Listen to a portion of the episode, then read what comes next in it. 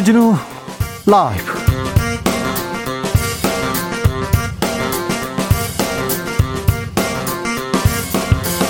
(2021년 10월 13일) 수요일입니다 안녕하십니까 주진우입니다 더불어민주당의 대법원격인 당무위원회가 열렸습니다. 그 결과 무효표 처리에 문제가 없다면서 이재명 후보의 승리를 최종 확정했습니다. 이낙연 후보는 승복하겠다. 이재명 후보에게 축하를 전한다고 말했습니다. 국민의힘에서는 무속 논란 이어지고 있습니다. 그러면서 새불리기와 전략적 연대 이어가고 있는데요. 김재원, 강기정 전 청와대 정무수석 두 명과 이야기 나눠봅니다. 고발 사주 의혹과 대장동으로 여야가 뜨거운 설전 이어지고 있습니다. 제3 지대 후보들 슬슬 기지개를 펴고 있는데요. 안철수 대표 곧 대선 출마 선언한다고 합니다. 그리고 김동연 전 경제부총리 김종인 전 비대위원장과 밥 먹었지요. 정의당은 심상정 후보가 대선에 도전합니다. 주진우 라이브가 제3지대에 있는 대선 후보들 차례로 만나보겠습니다. 오늘은 심상정 정의당 후보 만나봅니다.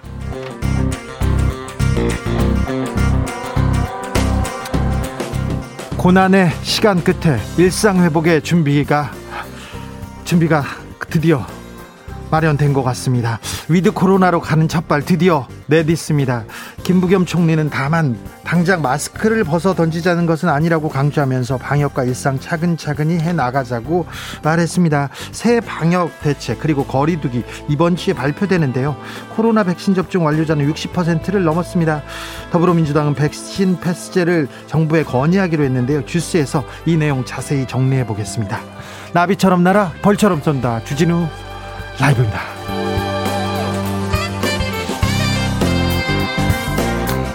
오늘도 자중자애 겸손하고 진정성 있게 여러분과 함께 하겠습니다. 백신 접종 속도가 빨라지고 있습니다.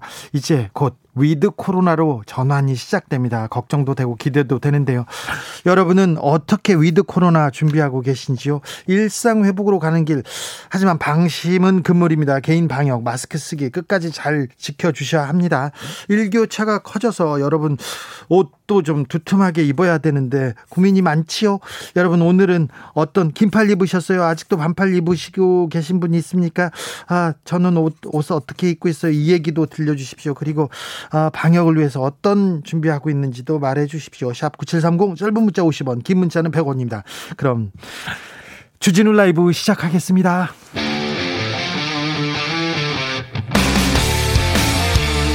탐사보도 외길 인생 20년. 주 기자가 제일 싫어하는 것은?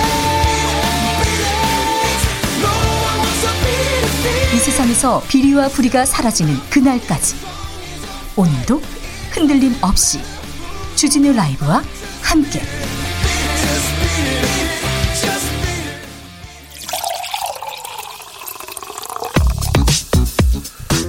진짜 중요한 뉴스만 쭉 뽑아냈습니다. 줄 라이브가 뽑은 오늘의 뉴스 주스.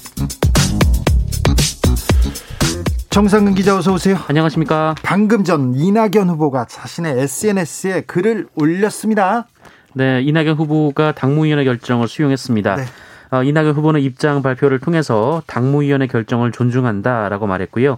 어, 또 이재명 후보에게 축하드린다라는 입장을 전했습니다. 예. 어, 그러면서 민주당 승리를 위해 노력하겠다라고 밝혔고 정권 재창출을 위해 할 수 있는 일을 숙고하고 또 힘을 보탤 것이다라고 말했습니다. 알겠습니다. 이제 승복하고 축하한다. 이제 어, 본격적으로 민주당은 대선 체제 돌입했습니다. 코로나 상황 살펴볼까요? 네, 오늘 신규 확진자 1,584명이 나왔습니다. 어제보다 237명 늘었는데요. 네. 어, 지난주 수요일에 비해서는 500명 가까이 줄었습니다. 사실 수요일이 좀 중요하잖아요. 네, 많이 다만 줄었네요. 네, 이번 주 월요일도 대체 공휴일이었기 때문에 내일 발표될 확진자 수가 주목되고 있는 상황입니다. 백신 접종 속도 계속 빨라지고 있습니다. 네, 정부는 방역 체계 전환의 기준이 되는 이 전 국민 접종 완료율 70% 목표 달성 시점이 이 정부가 예상한 이달 23일보다 더 빨라질 가능성이 있다라고 밝혔습니다. 아, 오늘 발표된 통계에 따르면 백신 1차 접종자는 전 국민 대비 78.1%까지 올라갔고요. 이 백신 접종 완료자도 60.8%로 60%를 넘겼습니다. 만 18세 이상의 성인들을 대상으로 하면 1차 접종률은 90.9%, 접종 완료율은 70.7%에 이릅니다. 네. 정부는 백신 접종 목표를 오는 23일로 예상했는데요. 네. 예, 항체 형성 기간을 고려해서 어, 다음 달 7일에서 8일쯤 이 단계적 일상 회복 조치를 본격화할 예정이었습니다만 접종 완료율이 빨라지면서 전체 일정이 다소 앞당겨질 것으로 보입니다. 일상 회복을 위한 준비 차곡 차곡 잘 해 나가는 것 같습니다. 일상 회복을 위한 방역 체계 개편 시작됩니다. 네, 정부가 코로나19 일상 회복 지원 위원회를 구성해서 오늘부터 본격 활동에 돌입했습니다. 네. 어, 이 위원회에서는 이달 말까지 단계적 일상 회복을 위한 구체적인 로드맵을 만들어서 발표한다라는 계획입니다. 어, 민관 합동 기구이고요. 이 김부겸 총리는 모두 발언을 통해서 어, 백신 패스와 같은 새로운 방역 관리 방법도 검토하고 의료 체계도 보강해야 한다라고 말했습니다. 대장동 뉴스 가보겠습니다. 김반배 전 기자, 어, 김전 기자에 대한 구속영장이 청구됐습니다. 네, 이 검찰이 적용한 혐의는 크게 세 가지인데요. 이 첫 번째는 이 성남 도시개발공사 유동규 전 본부장에게 어, 뇌물 5억 원을 건넸다는 혐의, 그 뇌물 혐의입니다. 네. 어, 유동규 전 본부장도 같은 혐의로 구속된 바가 있고요. 어, 그리고 이 대장동 개발 과정에서 유동규 씨와 함께 어, 성남 도시개발공사에 손해를 끼친 배임 혐의가 있고요. 네. 어, 그리고 화천대유에서 473억 원을 이 김만배 씨가 빌렸는데 어, 이중 일부를 횡령한 혐의도 받고 있습니다. 아, 특히 뇌물죄 중에서는 이 곽상도 의원의 아들에게 50억 원을 전달한 것도 포함되어 있는데요. 뇌물죄로 포함됐어요? 네, 이에 대해 곽상도 의원이 입장을 밝혔는데 화천대유 전 직원이 거액의 성과금을 받아갔는데 어, 왜그 돈이 뇌물로 둔갑되는지 알 수 없다라며 어, 관련 의혹을 부인했습니다. 김 전 기자한테 구속영장이 청구됐어요. 750억 뇌물 공여, 1,100억 원 배임이라고 얘기가 나오고 있는데 검찰이 칼을 힘차게 휘두르는 것 같은데 정작 목표물을 정조준하는 것인지는 조금 생각해 볼 구석이 조금 있습니다. 아, 이렇게 크고 중요한 사건인데 배임 횡령 액수가 너무 커요. 정확하게 지금 수사를 하고 있는 건지 아, 검찰 수사 좀 자세히 좀 지켜보겠습니다. 저희가 진행 사항은 자세히 전달 드리겠습니다. 어, 핵, 대장동 사건의 핵심 인물 한 명이죠. 남욱 변호사가 인터뷰를 했습니다. 네, 어, 인터뷰 내용을 요약하면 그 일단 남욱 변호사는 자신이 도피한 것이 아니라 어, 이미 오래전에 미국에 갔으며 신변을 정리하고 귀국하겠다라고 밝혔습니다. 그게 뭐 도피랑 비슷한 것 같던데요? 네. 어, 네. 그리고 이 대장동 관련 발언을 보면요. 네. 이 남욱 변호사는 김만배 씨에게 직접 이 자신이 이 천화동인 1호의 천화동인 1호의 실소유주가 아니라는 말을 들었다 이렇게 주장했고요.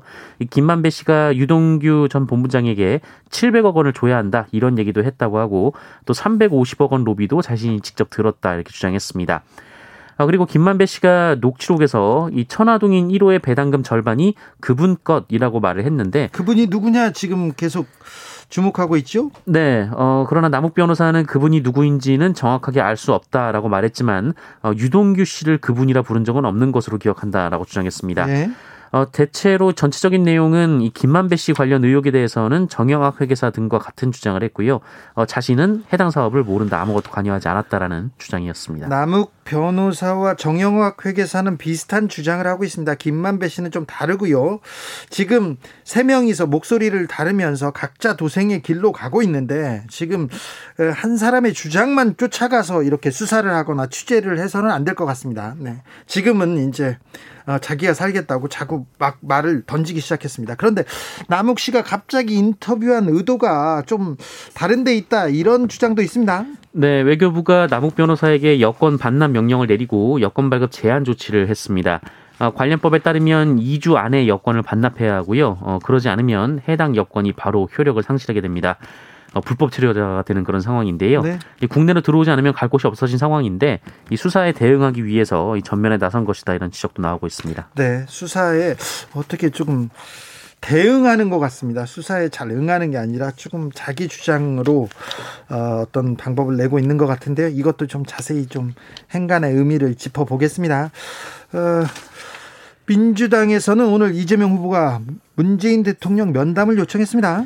네, 청와대는 어제 이 이재명 후보로부터 이 문재인 대통령과의 면담 요청이 있었다라고 밝혔습니다. 네. 청와대 관계자는 기자들이 이 문재인 대통령과 이재명 후보의 만남 혹은 전화 통화 계획이 있냐 이렇게 질문을 하자 어, 최근에 면담 요청이 있었다 이렇게 설명을 했는데요. 네. 아, 다만 면담을 어떻게 할지는 지금 협의할 것이다라고 밝혔습니다. 어, 여당 대통령 후보가 되면 대통령을 만나죠? 네, 모두를 만나왔습니다. 이재명 후보는 오늘 민주당 고문단과도 만났습니다. 네, 민주당 원로들도 이재명 후보에게 힘을 실었습니다. 어, 오늘 열린 이재명 후보와 고문단 상견례에는 그 이해찬, 문희상, 김원기, 오충일, 이용득, 임채정, 이용희, 추미애 3인 고문이 참석을 했는데요. 어, 이낙연 전 대표와 정세균 전 총리는 개인 일정을 이유로 불참을 했습니다. 어, 이 자리에서 이재명 후보는 부당하게 불이익을 받지 않는 억울함 없는 공정한 사회, 기회 넘치는 성장 사회가 돼야 한다라고 말했고 네. 어, 이해찬 고문은 어, 남은 다섯 달 동안 여러 번의 위기가 올 것이다라면서 어, 위기 때 혼연일체가 돼서 극복해 나가길 바란다고 격려했습니다. 민주당이 원팀이 되느냐가 가장 중요한 지금 순간이 됐는데요. 이낙연 후보가 아무튼 승복하고 이재명 지사에게 이재명 후보에게 축하의 말을 전함으로써 일단 한 고비는 넘어갑니다. 매듭은 지어졌습니다. 김건희 씨에 대한 아, 박사 논문, 박사 논문 재검토가 아, 이루어질 것 같습니다. 네, 어, 앞서 국민대가 이 윤석열 후보의 부인 김건희 씨 논문 부정 의혹과 관련해서 자체 조사 계획을 제출했습니다만 어, 그런데 이 계획이 어, 논문이 그 잘못됐는지 아닌지 그 결론이 아니라 이 검토 과정에 대한 조치만 포함돼 있었다라고 합니다. 아, 국민대가요? 네, 그래서 교육부가 어, 다시 계획을 내라라고 요구할 방침이라고 하는데요. 네. 어, 유은혜 사회부 총리 겸 교육부 장관은 어제 이 국민대 계획에는 어, 예비조사의 과정에 대한 재검토 계획만 있고 결과에 대한 조처는 담겨 있지 않다라고 말했습니다. 네. 어, 18일까지 교육부가 다시 제출을 요구할 방침이라고 합니다. 교육부가 이렇게 지시하지 않더라도 국민대에서 또 국민대 어, 재학생이나 또 졸업생, 교수들이 계속해서 논문에 대한 어, 검토를 지금 주장하고 있어서 결국은 박사 논문은 검토될 것 같아요. 네. 그런데 계속해서 이 그 논란이 되는데 검토를 할 것인지 안 할 것인지 이게 그렇게 김건희 씨나 윤석열 후보한테 도움이 되지 않을 텐데요. 아무튼 김건희 씨의 박사 논문은 어 재검토하라고 지금 지금 교육부에서 입장을 내렸습니다. 원희룡 후보, 국민의힘 원희룡 후보 가족이 어, 과태료 처분을 받았다는데 무슨 내용입니까? 네, 원희룡 후보는 자신의 페이스북을 통해서 자신의 배우자가 경북 경산시에 소재한 카페에서 모임을 하던 중 이 거리두기 인원수를 초과해 과태료 10만 원 처분을 받았다라고 밝혔습니다. 어, 그러면서 모범을 보여야 할 후보 가족의 입장에서 어, 너무나 죄송하게 생각하고 앞으로 이러한 일이 없도록 방역에 철저히 방역에 어, 주의를 철저히 기울이겠다라고 밝혔습니다. 알겠습니다. 원희룡 후보도 한마디 했습니까? 어, 네, 원희룡 후보는 사정이 어쨌든 큰 잘못이라고 했고요. 한 표 한 표가 너무 아쉽고 절실하다 보니 방역 지침을 순간 깜빡했다고 한다라고 말했습니다. 아, 깜빡하셨다고요? 네, 깜빡하셨다고 합니다. 한미 안보실장이 굉장히 중요한 대화를 나눴습니다. 네, 서훈 청와대 국가안보실장 제이크 설리번 미국 백악관 국가안보 보좌관이 미국 워싱턴 D.C.에서 현지 시간으로 12일 면담을 했습니다. 네. 어, 이 자리에서 설리번 보좌관은 북한을 적대시하지 않는다라는 점을 재확인했고요. 이 북한과 언제 어디서든 조건 없이 만나서 협상을 하겠다라고 어, 입장을 밝혔습니다. 예. 네, 앞서 김정은 북한 국무위원장이 지난 11일 이 국방발전 전람회 연설에서 미국의 태도가 여전히 적대적이라고 말했습니다만 이 또 한편으로는 우리와 미국이 주적이 아니라며 그렇죠. 유화적인 태도를 취하기도 했는데요. 전쟁이 적이지 미국과 남조선은 적이 아니다 이런 얘기를 했습니다. 네, 이후 미국에서 적대적이지 않다라는 메시지가 다시 한번 나온 겁니다. 지금 화해의 메시지가 왔다 갔다 합니다. 지금 어, 종전 선언과 남북 그 북한의 제재 완화에 대해서 지금 얘기하는데 이 여기에서 진전이 있을 것으로 보입니다. 네. 또 서훈 국가안보실장은 이 미국은 남북 대화 관여와 협력 기조를 재확인했다라고 했고요. 이 종전 선언에 대한 한국의 입장을 설명했고 어, 우리 입장에 대한 미국의 이해가 깊어졌다라고 밝혔습니다. 네, 아무쪼록 남북 대화로 이어지길 빌겠습니다. 어, 외교부에서는 러시아하고도 지금 자세하게 종전 선언에 대해서 논의하고 있다고 합니다. 네, 노규덕 외교부 한반도 평화호수본부장이 이고리 모글루, 어, 모르굴로프 러시아 외무 차관과의 북한 협의를 위해 오늘 러시아로 출국했습니다. 어, 러시아의 역할이 중요하다라고 노기덕 본부장이 말했고요. 어, 러시아와 대북 문제에 대한 진전을 협의할 것이다. 종전 선언도 포함된다라고 강조했습니다. 육군 참모총장이 변희수 하사에 대한 명복을 빌었습니다. 네, 남영신 육군 참모총장은 오늘 이 성전환 수술을 받은 고 변희수 하사에 대해서 이 심신 장애를 이유로 전역 처분한 군의 조처는 부당하다라는 법원 판결과 관련해 입장을 밝혔습니다. 어, 오늘 국정감사에서 얘기가 나왔는데요. 네. 어, 남영신 총장은 법원 판결을 존중한다라고 했고요. 어, 항소 여부는 군의 특수성과 국민적 공감대, 어, 성소수자 인권 문제 관련 법령을 가지고 심도 있게 살펴보고 있다라면서 어, 국방부와 협조에 잘 검토하겠다라고 밝혔습니다. 앞으로는 성 관련 사건의 2차 피해를 막지 못한 군 간부도 처벌을 받게 된다고요? 네, 이 상관에 의해 성추행 피해를 신고한 후 극단적 선택을 한 공군 이모 중사 사건의 후속 조치인데요. 이 병영 문화 개선 대책 기구인 민관 군 합동위원회는 네. 어, 군대 성폭력 피해자 보호 및 2차 피해 방지 강화 등 어, 73개의 안을 국방부에 권고했 어, 권고하고 해단을 했습니다. 변희수하 사건도 그렇고요. 다른 그 어, 성추행 건도 그렇고 너무 늦지 않나 생각합니다. 지금이라도 지금이라도 다시는 이런 일이 없도록 군에서 조금 생각하고 나섰으면 합니다. 유튜브 채널입니다. 가로세로 연구소가 또 허위 발언을 해가지고 또 돈을 물어준다고요? 네, 이 가로세로 연구소가 문재인 대통령과 조국 전 법무부 장관의 불화설을 제기하면서 그 출처가 강기정 전 청와대 정무수석이다라고 언급을 했다가 네. 손해배상금을 물어야 할 상황이 됐습니다. 얼마나 뭡니까? 네, 500만 원을 공동 지급하라라고 판결이 나왔는데요. 네. 어, 강기정 전 수석이 이 강용석 변호사 등을 어, 상대로 소송의 손해배상 청구 소송을 냈었습니다. 또 방송하고 또 한번 울고 그러면 또 돈 보내주니까 이거 500만 원 내지 그러면서 지금 계속 방송하는 건 아닌가 그런 사람들이 조금 있는 것 같은데요. 어, 이 내용은 자세한 내용은 잠시 후에 강기정 전 청와대 정무수석한테 자세히 물어보겠습니다.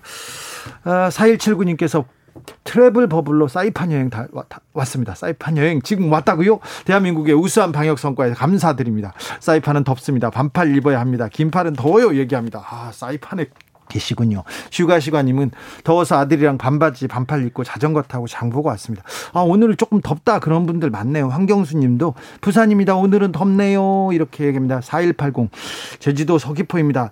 어제부터 반팔 긴 바지 입습니다. 그 전까지는 반팔 반바지였는데 이거 서명숙 제주올레 이사장 아닌가 조금 의심이 갑니다. 음. 임진선님께서는 저희 집 애들은 추위를 많이 타서 아침에 학교 갈 때 벌써 얇은 패딩 입고 나갑니다. 낮엔 더워도 아침엔 쌀쌀합니다. 김포입니다. 얘기합니다. 아침 저녁 일교차가 크니까 감기 조심하셔야 됩니다. 김나니님 저는요 지금 반바지에 반팔에 선풍기 틀고 일하고 있어요. 어우 열이 많이 많으시는 거거든요. 8일 사모님 부산입니다. 긴팔입니다. 벌써 트렌치코트 입으신 래퍼 아니 그죠? 페피들이 있어요. 얘기합니다. 아, 네. 그렇습니다. 0102님 주진우님 이탈리아 여자친구는 잘 있나요? 그냥 여성 친구예요. 제 친구의 제 친구의 여자친구였다는 건데 좀 제가 왜 오해를 하세요? 네, 주스 정상근 기자 함께했습니다. 감사합니다. 고맙습니다. 교통정보센터 다녀올까요? 오수미 씨. 주진우 라이브.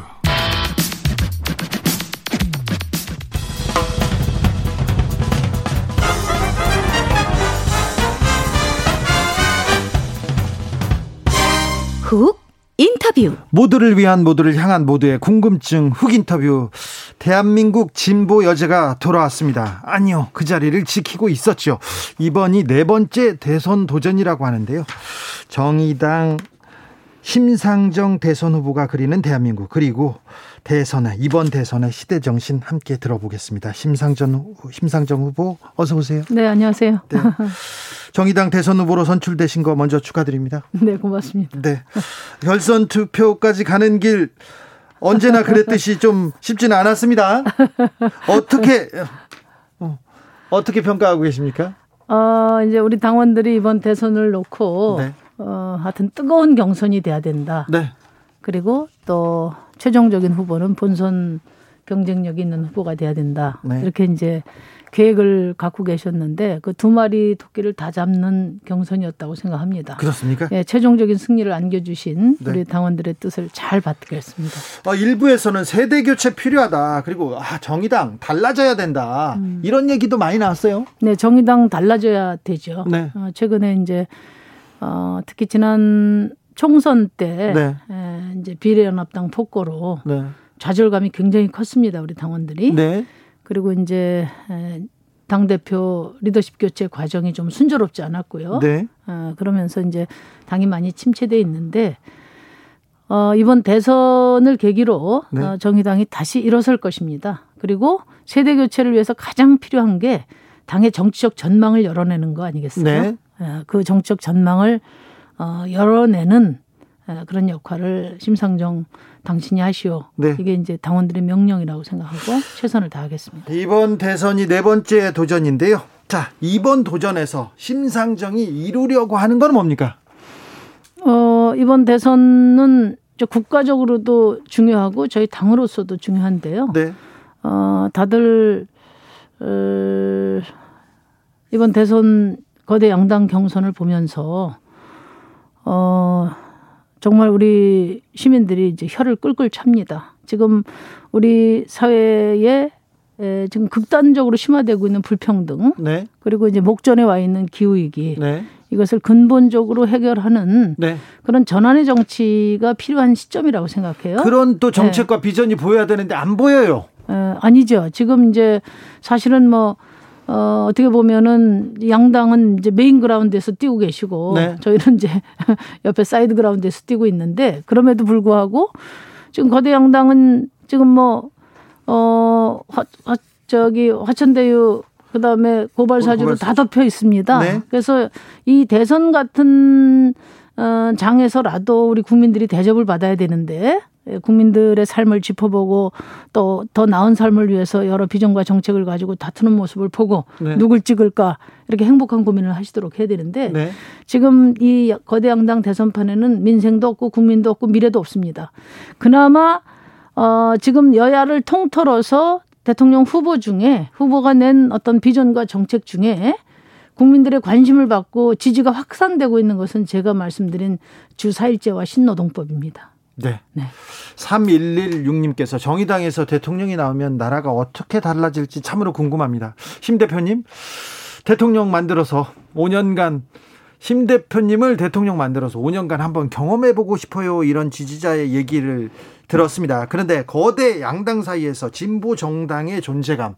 그런데 네 번째 도전인데 처음에보다 두 번째보다 세 번째보다 더 높아졌다. 더 어, 위상이 높아졌다 이런 생각은 조금 안 들어요.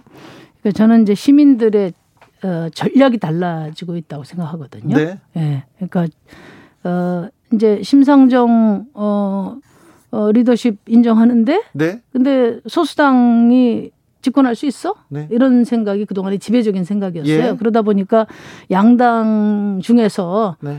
어, 최악을 막기 위해서 차악의 선택을 하는 차악의 정치가 지속돼 왔고 예. 그것이 예. 우리 사회를 과거에 묶어둔 어, 그런 결정적인 이유거든요. 네. 그 이제는 이제 발상의 전환을 해야 됩니다. 소수당도 얼마든지 대통령이 될 수 있고 집권할 수 있어요. 네. 유럽 같은 데 보면 리더십만 신뢰할 수 있으면 소수당이 집권해서 책임 연정으로 네. 어 이제 미래를 열어가고 더 좋은 어떤 정치의 모습을 보이는 경우가 많거든요. 네. 심상정을 대통령 만들어 주시면 아마 대한민국 최초의 책임 연정 시대가 열릴 겁니다. 그리고 이제 민주당 지지자들 심상정을 많이 찍었던 우리 지역구의 지지자들도 제가 그런 말씀 드리는데요. 어, 지금 누가 대통령이 돼도 슈퍼 권력 슈퍼 갑은 여전히 민주당이에요. 왜냐하면 180석의 의회를 갖고 있지 않습니까? 네. 그래서 어, 결국 예산권 또 법령 재정권 다 갖고 있기 때문에 예, 민주당이 여전히 주도합니다. 그런 네. 상황에서 어, 지금 거대 양당 후보들은 사실 앞날이 매우 좀 불투명한 상황입니다.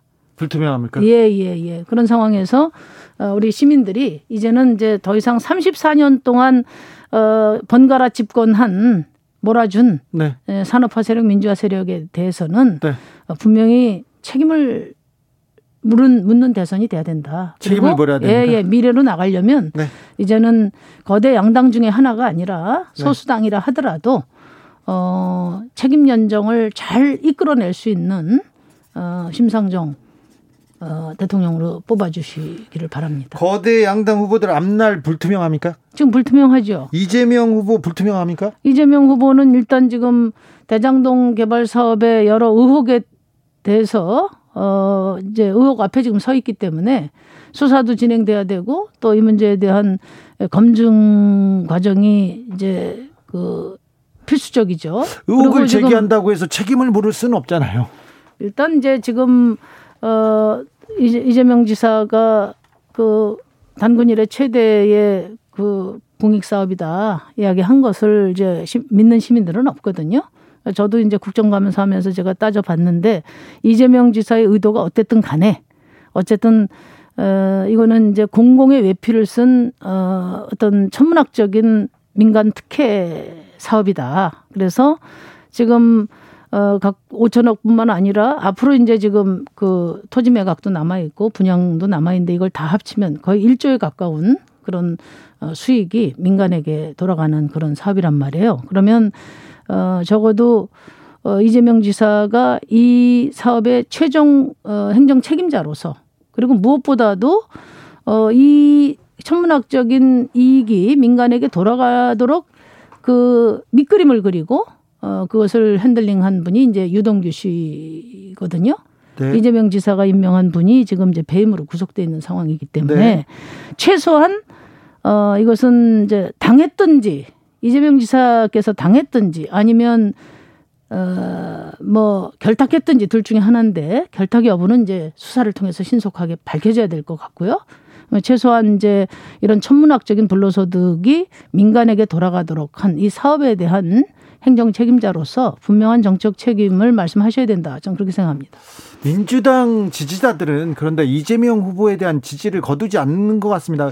대장동 의혹 별로 큰 문제가 아니라고 보는 것 같습니다. 그렇게 보는 그렇게 해석하는 것은 저는 어, 시민의 뜻하고는 거리가 있다고 보거든요. 윤석열 씨도 여전히 지지를 거두지 않고 있잖아요. 지금은 양당 쪽에 이쪽이 에 대해서는 서로 저쪽이 돼서는 안 된다고 생각하기 때문에 네. 일단 저는 머물러 있지만 이, 이 대장동이나 또는 고발 사주 의혹이 네. 어떻게 결론이 나느냐에 따라서 저는 이제 시민들이 이제 최종 판단을 하실 거라고 봅니다. 그렇다면 말 나온 김에 윤석열 후보의 앞날은 어떻게 보십니까? 윤석열 후보도 지금 어, 고발 사주 의혹이 네. 점점 그 어, 사실에 부합해 가고 있지 않습니까? 네, 네. 어, 그렇기 때문에 우리가 국민들이 검찰 개혁에 절대적인 지지를 보낸 것은 국민을 예. 위한 검찰이 되라는 거였어요. 그렇죠. 유전무죄, 무전유죄 관행 없애고 네. 정치 검찰 하지 마라. 네. 그런데 이번 고발 사주권은 이제 검찰이 자기 조직 보위를 위해서 네. 어 이제 그 고발을 사주한 거지 않습니까? 전형적인 정치 검찰의 네. 모습을 보여준 거예요. 그래서 예, 예. 당시 검찰총장으로서 정치적 책임을 면하기 어렵다 저는 그렇게 봅니다. 3871님께서 보수 토건 비리 때려잡는데 힘을 내주세요 얘기합니다. 0861님께서는 노동자를 대변해 주세요 얘기합니다. 노동자 곁에는 심상정이 있었죠. 3287님께서 심상정 후보님 처음에는 같은 심씨라서 좋아했나 봐요. 심씨라서. 그 다음엔 불의에 맞서는 모습이 좋아서 큰 관심을 가졌다가 작년에 좀 실망했습니다. 초심 다시 상기하시고 이번엔 꼭 큰 목소리 들려주시길 바랍니다. 작년에 좀 실망했다 이런 얘기를 하는 것도 하는 분들이 있습니다. 정성교님 정의당만의 색이 좀 없어진 것 같아요. 분발 필요합니다. 이렇게 얘기하는데 거대 양당의 구도 속에서 정의당만의 색깔, 심상정만의 어, 희망 뭐라고 생각합니까? 어, 지금 이제 우리나라는 경제 지표로는 분명 경제 선진국입니다. 예? 그런데 과연 시민의 삶도 선진국인가? 네? 이 질문에 답하는 대선이 돼야 됩니다. 네?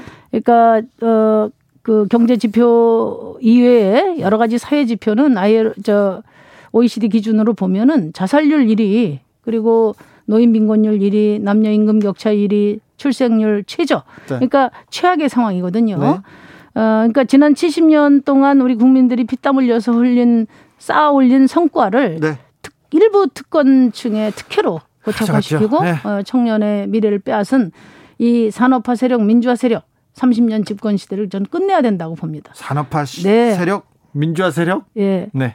제가 어, 청년일 때 선진국은 네. 이민 가고 싶은 나라였어요. 네. 어, 어, 나의 개성과 잠재력이 발현될 수 있고 나대로의 삶이 존중되는 그런 나라가 선진국이었습니다. 근데 네. 지금 우리 청년들 어떻습니까? 청년들이 탈출하고 싶은 나라가 아니라 청년들이 함께 살고 싶은 나라. 네. 아, 만드는 대통령 되겠습니다. 그 부분은 많이 부족하고 그쪽에서 그런 음. 그 논의가 이번 대선에 좀 많이 이루어졌으면 좋겠습니다. 음. 0212님께서 심 의원님 그런데 주 4일째 할 정도로 우리나라가 선진국도 아닌데 어떤 계획으로 그런 공약을 내세우는지 알고 싶어요 이렇게 물어봅니다. 우리나라가 세계 경제 10위 대국입니다. 네. 주 4일째는 어, 경제 선진국의 시민으로서 당연히 요구해야 될 권리다. 네. 유럽은 벌써 어, 30년 전에 주 35시간제를 실시하기 시작했고요. 네. 지금 주 4일제 이미 이제 시행에 들어갔어요. 일부가. 그래서 어 아마 잘 모르실 텐데 우리 13년도에 아 2003년도에 에, 주 5일제 도입이 네. 제도화된 것은 제가 이제 금속노조 사무처장 시절에 네. 중앙교섭을 통해서 어, 주 5일제 주 40시간제를 합의를 이끌어냈습니다. 그게 이제 국회에서 제도화되게 된 그런 이제 밑바탕이 됐는데 에, 주 40시간제 실현시킨 심상정이 주 네. 4일제도 반드시 실현시키겠다. 그 약속을 드립니다. 주 40시간 나오고 주 5일제 처음 나왔을 때 이러면 나라 망한다. 그렇죠. 예. 그, 근데 망했습니까? 안 망했습니다. 그리고 네. 어, 대부분 지금 이제 주사일제 가지고 이제 그 임금 삭감 우려도 하고 네. 또 이게 우리 이제 공기업이나 대기업만 좋은 일 시키는 거 아니냐 이렇게 생각하시는데 네. 임금 삭감은 어, 이, 그 이제 노동시간 단축을 해서 생산성이 떨어질 때 나올 수 있는 얘기예요. 네. 근데 OECD나 그 다음에 지금 우리나라 KDI 기준으로 저 통계를 보더라도 주사일제를 실시하면은 어, 1인당 1.5배의 생산성 향상 효과가 있다고 합니다. 오히려 상, 생산성이 네, 올라갑니까? 네, 네. 그래서 임금 삭감은 어, 해서는 안 된다고 보고요. 그 다음에 에, 공, 물론 이제 공기업, 대기업부터 시작해서 단계적으로 실시가 되겠지만 네. 기본적으로 주 4일제를 채택한다는 것은 우리 사회의 기준을 높인다는 거거든요. 네. 그래서 어, 신노동법과 병행 추진해서 네. 비정규직이라든지 5인 미만 사업장까지 빠른 시일 내에 격차를 줄일 수 있도록 네. 이렇게 노력을 하겠습니다. 알겠습니다. 심상정이 얘기하면 몇 년 후에는 이루어지더라고요. 아, 그거 알고 계시네요, 그거를. 네, 그건 어휴. 이루어지는데. 그걸 아무도 알아주질 않아서 제가 섭섭했는데 우리 네. 주진우 어, 저, 저 저 는 알죠. 예. 네. 8378님께서 심 대통령 후보 카카오 모빌리티 국감 그 모습 정말 돌진하고 세심한 모습 감사드립니다.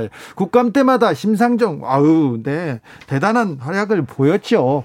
자 7688님 정의당이 생각하는 부동산 해결법은 무엇인지 궁금합니다. 아무래도 부동산에 대한 정책이 이번 대선의 가장 중요한 대목 중에 하나지 않습니까? 네, 부동산 투기를 잡을 수 있는 대통령을 뽑아야 됩니다. 네. 근데 저는 이제 우리 그 해방 이후에 농지 개혁 이후에 70년 동안 대한민국 토지 정책이 없었어요. 네. 그 공간을 토건 세력이 마음껏 휘젓고 투기 공화국을 만든 네. 거거든요. 네. 그래서 그냥 뭐 단편적인 몇 가지 정책 가지고 해결될 수 없다. 저는 어그 토지 공개념부터 시작해서 네. 근본적인 해법을 우리 국민들과 합의해내겠다. 예를 들면 이제 토지 초과 이득세 네. 이거 어 이제 반드시 도입하고요. 그다음에 이번에 문제가 됐던 개발이익 환수 제도 네. 어 불로소득이 특정 어, 민간에게 흘러가지 않도록 어 철저한 대안을 공약으로 발표를 했고요. 그리고 일가구 일주택을 원칙으로 해서 네.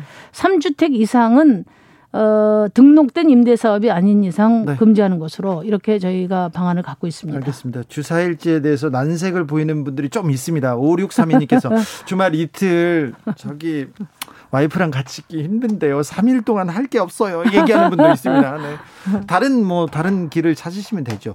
어, 심상정에게 부족한 게 뭔가요? 좀 인간적인 면모를 좀 보여주셨으면 좋, 좋겠다는 그런 문자가 계속 옵니다. 윤석열 후보 얼마나 인간적입니까? 왕자도 있고 막 그런 얘기를 하는데 자 심상정에게 부족한 거. 어, 유머라고 얘기하는데 유머는 부족하지 않습니다. 또 인간적이면 많은데 어, 그걸 잘 모르네요. 그 이제 에, 사실 뭐 그동안에 이렇게 약간 소녀 가장처럼 이렇게 했잖아요. 네. 소녀 가장의 삶이 굉장히 고달픕니다. 네, 그런 네. 같이 또 네. 부담을 짓던 부담을 같이 지던 노회찬 의원이 또 그렇게 또 그래서 되시고. 우리 시민들께서 이제 다시는 대통령 후보로 나오지 않도록 이번에 꼭 대통령을 만들어 다시는 나오지 말도록 예, 예. 네. 소녀 가장 이제는 그만하게 대통령 네. 만들어 달라. 아 그럴까요? 자 심상정이 꿈꾸는 대한민국은 어떤 나라일까요? 그러니까 대권보다 시민권이 강한 나라를 네. 만들겠습니다. 지금 어, 사실은 이 양당 체제 위에 대통령제 그 어떤 분이 대통령이 되더라도 네. 아무리 잘해도 자기 권력 지키는 이상으로 할 수 없는 체제입니다. 특히나 불평등과 기후 위기를 근본적으로 해결하기 위해서는 네.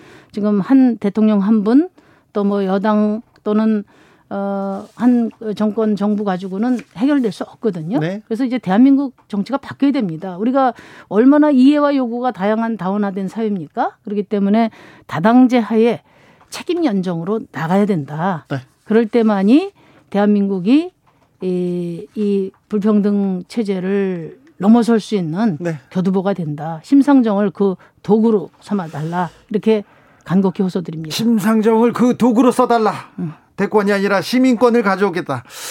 아따 김 김종현님께서 아 심상정 다 좋은데 부족한 게 하나 있어요. 지지율 얘기했습니다. 다음번에 만나실 때는 심상정의 부족함, 그 지지율이 얼마나 올라 있을지 한번 따져보겠습니다. 네. 아, 말씀 감사합니다. 심상정 정의당 후보였습니다. 감사합니다. 네, 고맙습니다.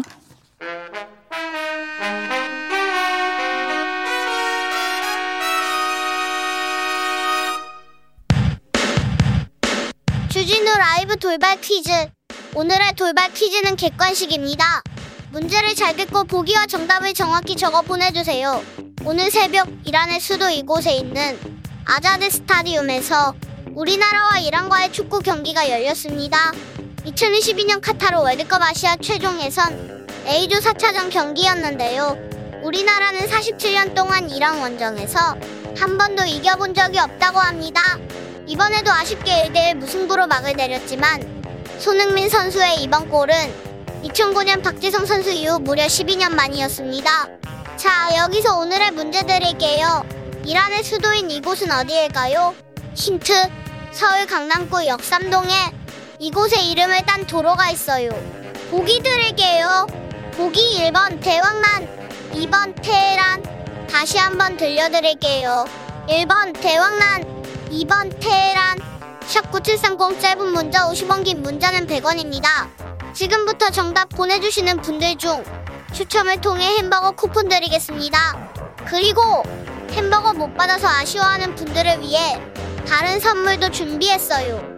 주진우 라이브 채팅창 환경을 깨끗하게 맑게 만들어주는 친환경 선풀 달아주시면 추첨해서 에코백 드릴게요. 주진우 라이브 돌발 퀴즈 내일 또 만나요.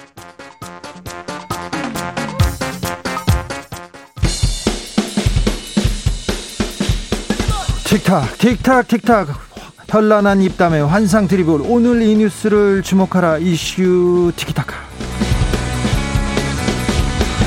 머리 끝 부터 발끝까지 핫 이슈 더 뜨겁게 이야기 나눠보겠습니다. 청코노 최진봉 성공회대 교수 어서 네, 오세요. 네, 안녕하십니까 반갑습니다. 홍코노 김병민 윤석열 캠프 대변인 어서 오세요. 예 안녕하세요 반갑습니다. 네 대변인 네, 오징어 게임에서 최종 승리자가 되신 김병민 대변인 400억을 받지는 못했어도 그 자리를 아니 456억. 네, 김병민 대변인 말고 나머지 대변인 분들은 다 바뀌셨습니까? 아, 그 저희가 보직 변경이 일부 있었습니다. 예. 이제 4강으로 네. 경선이 압축됐기 때문에 선거 환경 변화에 따라서 좀 전술상 변화가 있을 수 있고요. 예를 들어 축구로 치면 전원 공격, 전원 수비를 해야 될 때가 있고 음. 또 포메이션의 변화에 맞춰서 안정적인 공격과 수비 그리고 중간에 대한 이 포지션 변경이라는 건 그때그때 필요한 것 아니겠습니까? 네. 4강에 맞춰서 일부 대변인 하셨던 분들이 공보 특보로 자리를 옮기거나 홍보 특보로 자리를 옮기면서 더 적극적인 어, 역할들을 하도록 음. 위치 조정이 조금 있었습니다. 음. 최진봉 교수님. 그러니까 대변인 중에 유일하게 사고 안 치신 분이 김병민 이죠. 그래서 남으신 것 같고 두 분이 김경진, 김용남 두 분이 또 이제 말씀하시면서 여러 가지 논란이 일어났지 않습니까? 아니 대변인이 네. 저 사고를 친 거는 아니죠. 그럼 누가 친 거예요? 모르죠. 그런데 이렇게 대변하려다가 보니까 그러니까.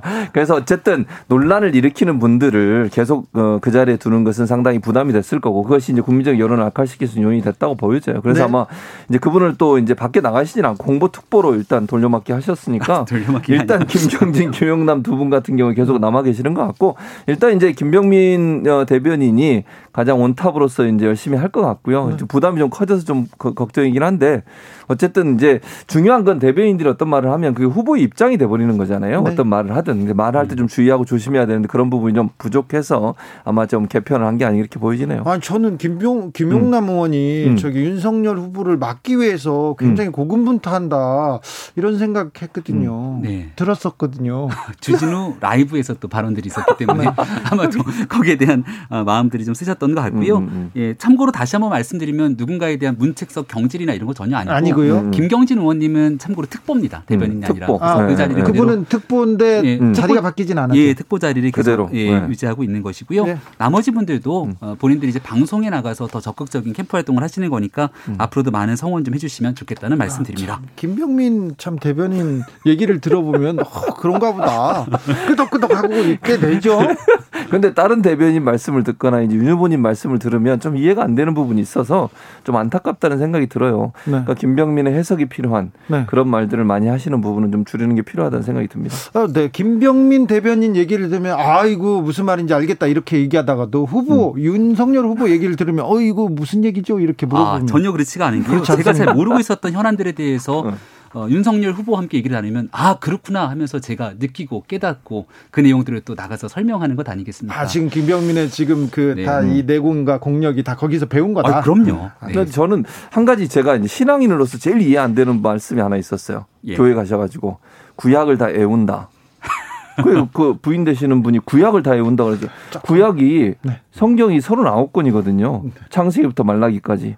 그걸 다 외우실 수는 없을 텐데. 네, 좀, 좀 외우셨겠죠. 다 외웠을 수도 있어요. 아, 못 외워요. 네. 어떤 목사도 그걸 다 못 외웁니다. 알겠습니다. 자, 어, 안상수 전 의원, 음. 이현주 전 의원도 홍준표 캠프로 갔습니다. 윤석열보다 홍준표가 확장성이 있다. 윤석열 준비 안 됐다. 이렇게 얘기했는데 이렇게 외칩니다. 어, 홍준표 캠프의 새 분위기 어떻게 보고 계십니까? 예, 굉장히 긍정적으로 보고 있죠. 긍정적으로. 예, 여기 가신 분들 이제 조금 한 20여 뒤가 되면 윤석열 후보와 함께 모두 원팀으로 활동하셔야 될 분들이 아닐까 이렇게 생각을 하고 있습니다. 그렇습니다. 네, 그동안 윤석열 후보 캠프에서 굉장히 많은 그 인재 영입들에 대한 인사 발표들이 있었고요. 홍준표 후보가 굉장히 훌륭한 정치인이죠. 그동안 이제 거의 외부에 있는 도움 없이 혼자서 여기까지 활동을 해오셨는데 같이 힘을 보태겠다는 정치인들이 손을 잡는 건 자연스러운 일이라고 보고요. 또 거기서 적극적인 역할을 하셨던 분들도 최종적인 한 명의 후보가 확정되고 나면 거기에 힘을 다 보탤 거라고 보기 때문에 긍정적이다 이렇게 말씀드립니다. 그러니까 저는 이렇게 생각해요. 그러니까 지금은 그러니까 김, 어, 김병민 대변인 말처럼 경선이 끝나고 나면 그렇게 되겠죠. 문제는 경선 기간 동안 얼마나 뜨겁게 부딪히냐 문제라고 보는데 일단 홍준표 후보 입장에서는 최대한 세를 불릴 수밖에 없어요. 어쨌든 뭐 지지율로 보면 사실은 좀 엎치락 뒤치락 하지만 어 세력으로 보면 약간 좀 그 윤석열 후보한테 밀리는 부분이 있다고 저는 개인적으로 생각하거든요. 그렇죠. 예. 그래서 세를 불리는 것은 결국 조직을 좀 확대시켜서 윤석열 후보를 넘어서서 본인이 후보가 돼야 되는 그런 절박한 상황인 거죠. 그러다 보니까 가능한 한 많은 연습을 끌어들인다고 저는 보고요. 그러니까 이거 누가 사실은 이낙연 이재명 두 후보 간의 경선도 마찬가지잖아요. 경선이 막바지로 가면 갈수록 더 치열한 경쟁이 일어나게 될 것이고 네. 여러 가지 네거티브도 나올 가능성이 저는 있다고 봐요. 지금도 물론 그런 조짐이 보이고 있고요. 그래서 그런 상황에 조직을 끌어들여서 윤석열을 넘어설 수 있는 그런 위치를 가려는 홍준표 후보의 전략이라고 보여집니다. 지금 국민의힘 토론회 다시 또 진행 중입니다. 음. 사인으로 압축되고 나서 분위기가 좀 음. 바뀌었습니까, 교수님? 그러니까 저는 사인으로 압축되고 나서 약간 바뀌긴 했는데 크게 바뀌진 않았어요. 그러니까 저는 제가 기대했던 건 이런 거거든요. 정책 대결 이런 부분이 좀 강화될 줄 알았더니 네. 그거보다는 예전의 모습 그대로가 일정 부분 보여졌어요. 그래서 좀 안타까운 부분은 있어요, 개인적으로. 그래서 원희룡 후보가 들어가면 저는 정책 대결이 더 강화될 거라고 봤는데 그거보다는 역시 이제 네거티브적인 부분도 함께 있었고 예전에 논란이 됐던 뭐 주술 문제 이런 문제도 계속 나왔고 그 문제는 네. 그만 좀 나와야 되는 거 아닌가 그러니까 이제 계속되네요. 그러니까 이제 왜냐면 제가 볼 때는 유승민 후보 입장에서는 추격하는 입장이잖아요. 네. 그럼 결국은 1등 후보 를 공격해서 본인의 지지율을 끌어올리는 그런 전략을 쓸 수밖에 없는 상황이에요. 이제 네. 그런 부분은 불가피한 면이 없지 않아 있지만 그게 너무 강화되면 사실은 이제 경선 자체가 네거티브로 흐를 수 있어서 좀 부정적인 부분이 있을 거라고 생각이 됩니다. 예, 저희 토론 방식을 조금 설명을 드리면요. 지금 월수금, 월수금, 월수금 이렇게 막 토론이 엄청나게 잡혀 있습니다. 계속 왜 토론만 그렇게 많이 하죠? 우리 이준석 대표가 또 토론을 좋아하니까 좋아해요. 토론이 국민들께 알려줄 수 있는 비대면 시대 가장 효과적인 방법이라고 생각했던 것 같은데 월요일 토론은 광주에서 있었고 네, 4명의 합동 토론이었고요. 지금 이 순간에도 제주에서 4명의 합동 토론이 열리고 있습니다. 근데 국민들이 관심을 가지고 볼 건 한 명씩 토론하는 1대1 마스 토론일 거거든요. 음. 그래서 이번 주 금요일부터 3주간 금요일 바로 한 주진우 라이브가 할 시간인 것 같은데 네. 그때쯤 맞춰서 그러면 하지 말라고 하세요. 1대1 토론이 진행되는데 아마 여기가 흥미진진한 요소들이 있을 거라 네. 생각하고 정책 토론이 좀 아쉽다고 했지만 전체 내용을 보면 정책 토론이 굉장히 많이 있었습니다. 음. 특히 대장동 정책 토론. 서로 대장동의 진실을 알리기 위한 토론들도 상당히 정권 교체를 원하는 국민들께 많은 볼거리들을 보여주고 있다 이렇게 생각이 됩니다.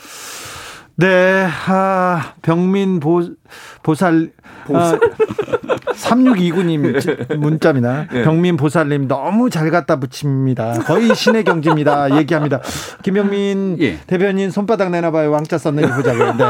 2014님 윤석열 후보가 김병민만 같아라 하는 바람도 있습니다. 남진자님이 김병민 씨 나와 바리는 무슨 뜻인가요? 이렇게 물어보는데요. 구역이죠. 그래서 바로 얘기를 꺼냈다가 구역이라는 말로 정정을 합니다까지 네. 얘기를 다 했죠. 네. 편안하게 얘기를 하면서 여러 가지 말들을 섞어서 얘기할 수 있지만 네. 거기에 대한 본질이 흐트러지지 않았다는 말씀. 근데 그런 말을 안 하는 게 제일 좋아요. 그런 네. 말을 하는 게 무슨 도움이 되겠어요. 일본어고 일단 그리고 또 그런 말이 사실은 예전에 폭력 조직들이 많이 사용했던 단어잖아요. 물론 이제 본인이 검사로서 수사하다가 그런 부분을 많이 들으셨는지 모르겠지만 대선 후보잖아요. 말의 품격이 필요하다. 저는 그렇게. 네, 김병민 대변인이 예. 하신 말씀은 아니죠.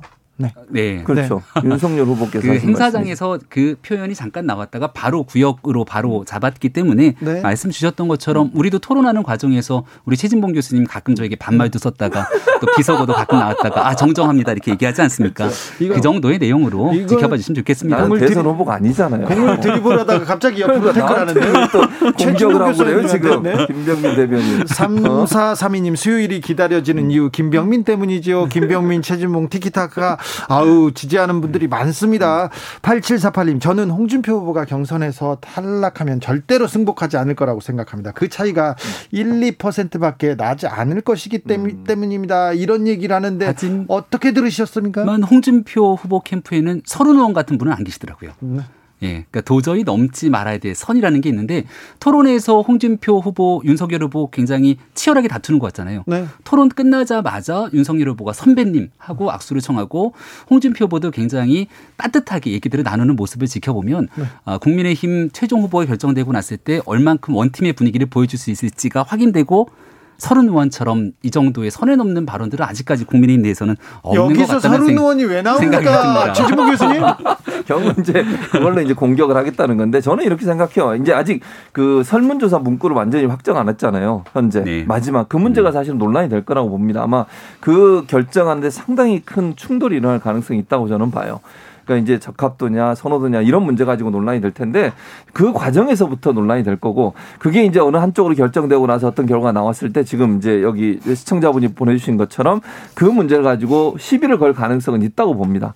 그러니까 물론 이제 그건 뭐 두고 봐야 될 문제이지만 제가 볼 때는 그 설문조사 문항 만드는 그 질문지 문항 만드는 문제 때문에 충돌이 있을 거고 그 충돌에서 합의가 안 되고 어쩔 수 없이 겨, 어, 어떤 결정이 돼서 하고 나면 거기에 대해서는 또 문제 예를 들면 아주 차이가 많이 나는 문제가 없는데 근소한 차이로 지게 되면 그걸 가지고 또 문제를 제기할 가능성은 남아 있다고 봅니다. 뭔가 문제가 있었으면 좋겠다는 바람처럼 들리는데요. 아마 그럴 일 없을 거라고 생각합니다. 민주당 경선은 이낙연 후보가 결국 승복을 했습니다. 예, 그렇습니다. 어, 조금 뭐라고 뒷맛이 조금 씁쓸하긴 하지만 음. 그래도 이렇게 매듭을 짓고 앞으로 나가는 모양새입니다. 그렇죠. 그렇게 해야 된다고 저는 봐요. 이낙연 후보가 또 민주당 대표까지 하신 분이잖아요. 그런 상황에서 이 문제가 계속 끄는 것은 별 도움이 안 되고 또그 어, 당무위원회, 그러니까 최고 의결기구입니다. 당무위원회까지 모든 절차를 다 마쳤기 때문에 여기에서 승복을 안 하게 되면 본인의 정치적인 입지도 상당히 어려워질 수 있고 민주당 전체에도 큰 피해가 된다는 걸 본인이 아시기 때문에 네. 승복하신 건 참 잘하셨다. 이런 생각이 듭니다. 김병민 대변인은 어떻게 봤을까요? 예, 전문을 다 읽어봤습니다. 네. 굉장히 네. 가슴이 울컥할 정도의 내용들을 꾹꾹 담아서 쓴 게 아닌가 싶은데 민주당의 승리를 위해서 본인의 역할을 찾겠다 정도였는데 이재명의 승리를 위해서 역할을 찾겠다라고 하는 단어들은 잘 보이지가 않아서 이제 앞으로 이재명 후보에 대한 대장동 문제들은 거듭 계속 나오지 않겠습니까? 특히나 앞서 서른 의원이 얘기했던 것처럼 서른 의원이 또 이재명 후보로는 이길 수가 없다고 확언을 하고 있지 않습니까? 이런 어, 이낙연 후보들과 함께 후보와 함께 어, 손을 맞잡고 뛰었던 동료 의원들 그리고 지지층들의 마음까지 되돌려놔야 될 텐데 그러기에는 뭔가 2% 뭔가 아쉬움이 남는 선언문이었다. 아까 저한테 분명히 민, 국민의힘의 갈등을 부추긴다. 지금 김병민 대변인이 민주당의 갈등을 부추기잖아요. 근데 저는 서른 의원도 이제는 승복하실 거라고 생각해요. 그리고 지지자들 입장 은 충분히 이해합니다. 저는 지지자 입장에서는 그럴 수 있다고 봅니다. 네. 왜냐하면 워낙 그게 마음에 상처가 있지 않겠습니까? 그래서 그런 부분들은 안고 가야 돼요. 그리고 이제 한 팀이 됐으니까 민주당의 정권 재창출이라고 하는 목표에 한 목표를 향해서 모든 민주당원들은 함께 갈 거라고 저는 봅니다. 그렇습니까? 음. 어, 제가 앞서 말씀드렸던 음. 것처럼 이 대장동 문제가 지금 선에서 정리가 되면 모르겠는데 특히 1차 선거인단, 2차 선거인단과 달리 3차 선거인단에서 급격한 변화가 나타났잖아요. 이게 앞으로 더 이어지게 된다면 민주당 내에서의 대혼란이 있지 않을까라고 저는 생각합니다. 네, 조심하세요. 방심하면 홍 후보가 언제 물지 몰라요. 7617님 얘기하셨고 케빈 반담님께서 김병민은 목사하면 잘할 것 같아요.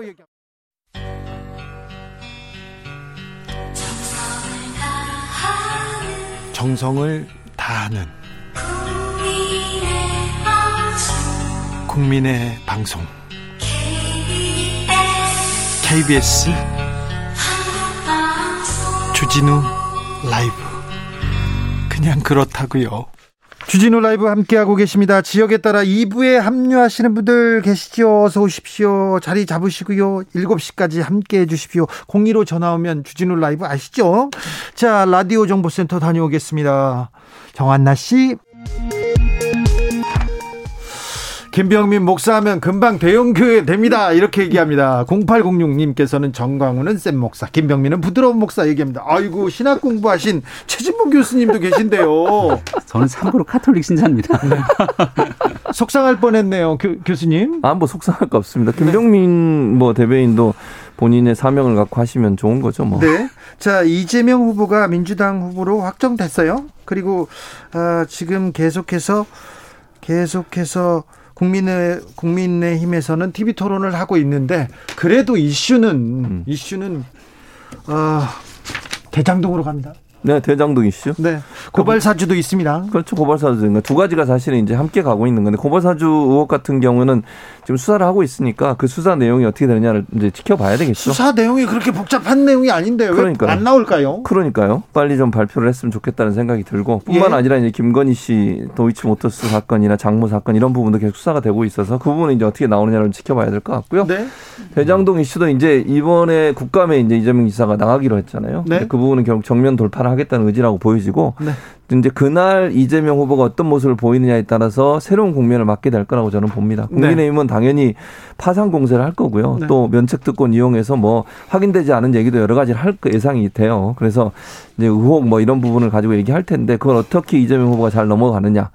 거기서 제대로 하면 어 뭐 이게 국민적 설득이 일어날 수 있을 거고 이제 만약에 거기서 좀 이제 잘 안 되면 그게 또 또 다른 의혹을 나올 수 있어서 이거는 정말 예측이 불가능한데 일단 뭐 이재명 후보의 개인적인 어떤 능력을 믿는 수밖에 없다 이렇게 보입니다. 조국 전 장관 음. 사건이 있었을 때 청문회가 열리기 전에 음. 기자들 앞에서 사전 청문회를 조국 음. 전 장관이 열었어요. 그때 기자들이 질문을 했는데 조국 전 장관의 대답에 거의 막혀가지고 음. 의혹이 해소지되는 그런 면도 좀 보였었는데 이번 네. 국감은 어떻게 될까요? 와. 아. 이재명 음.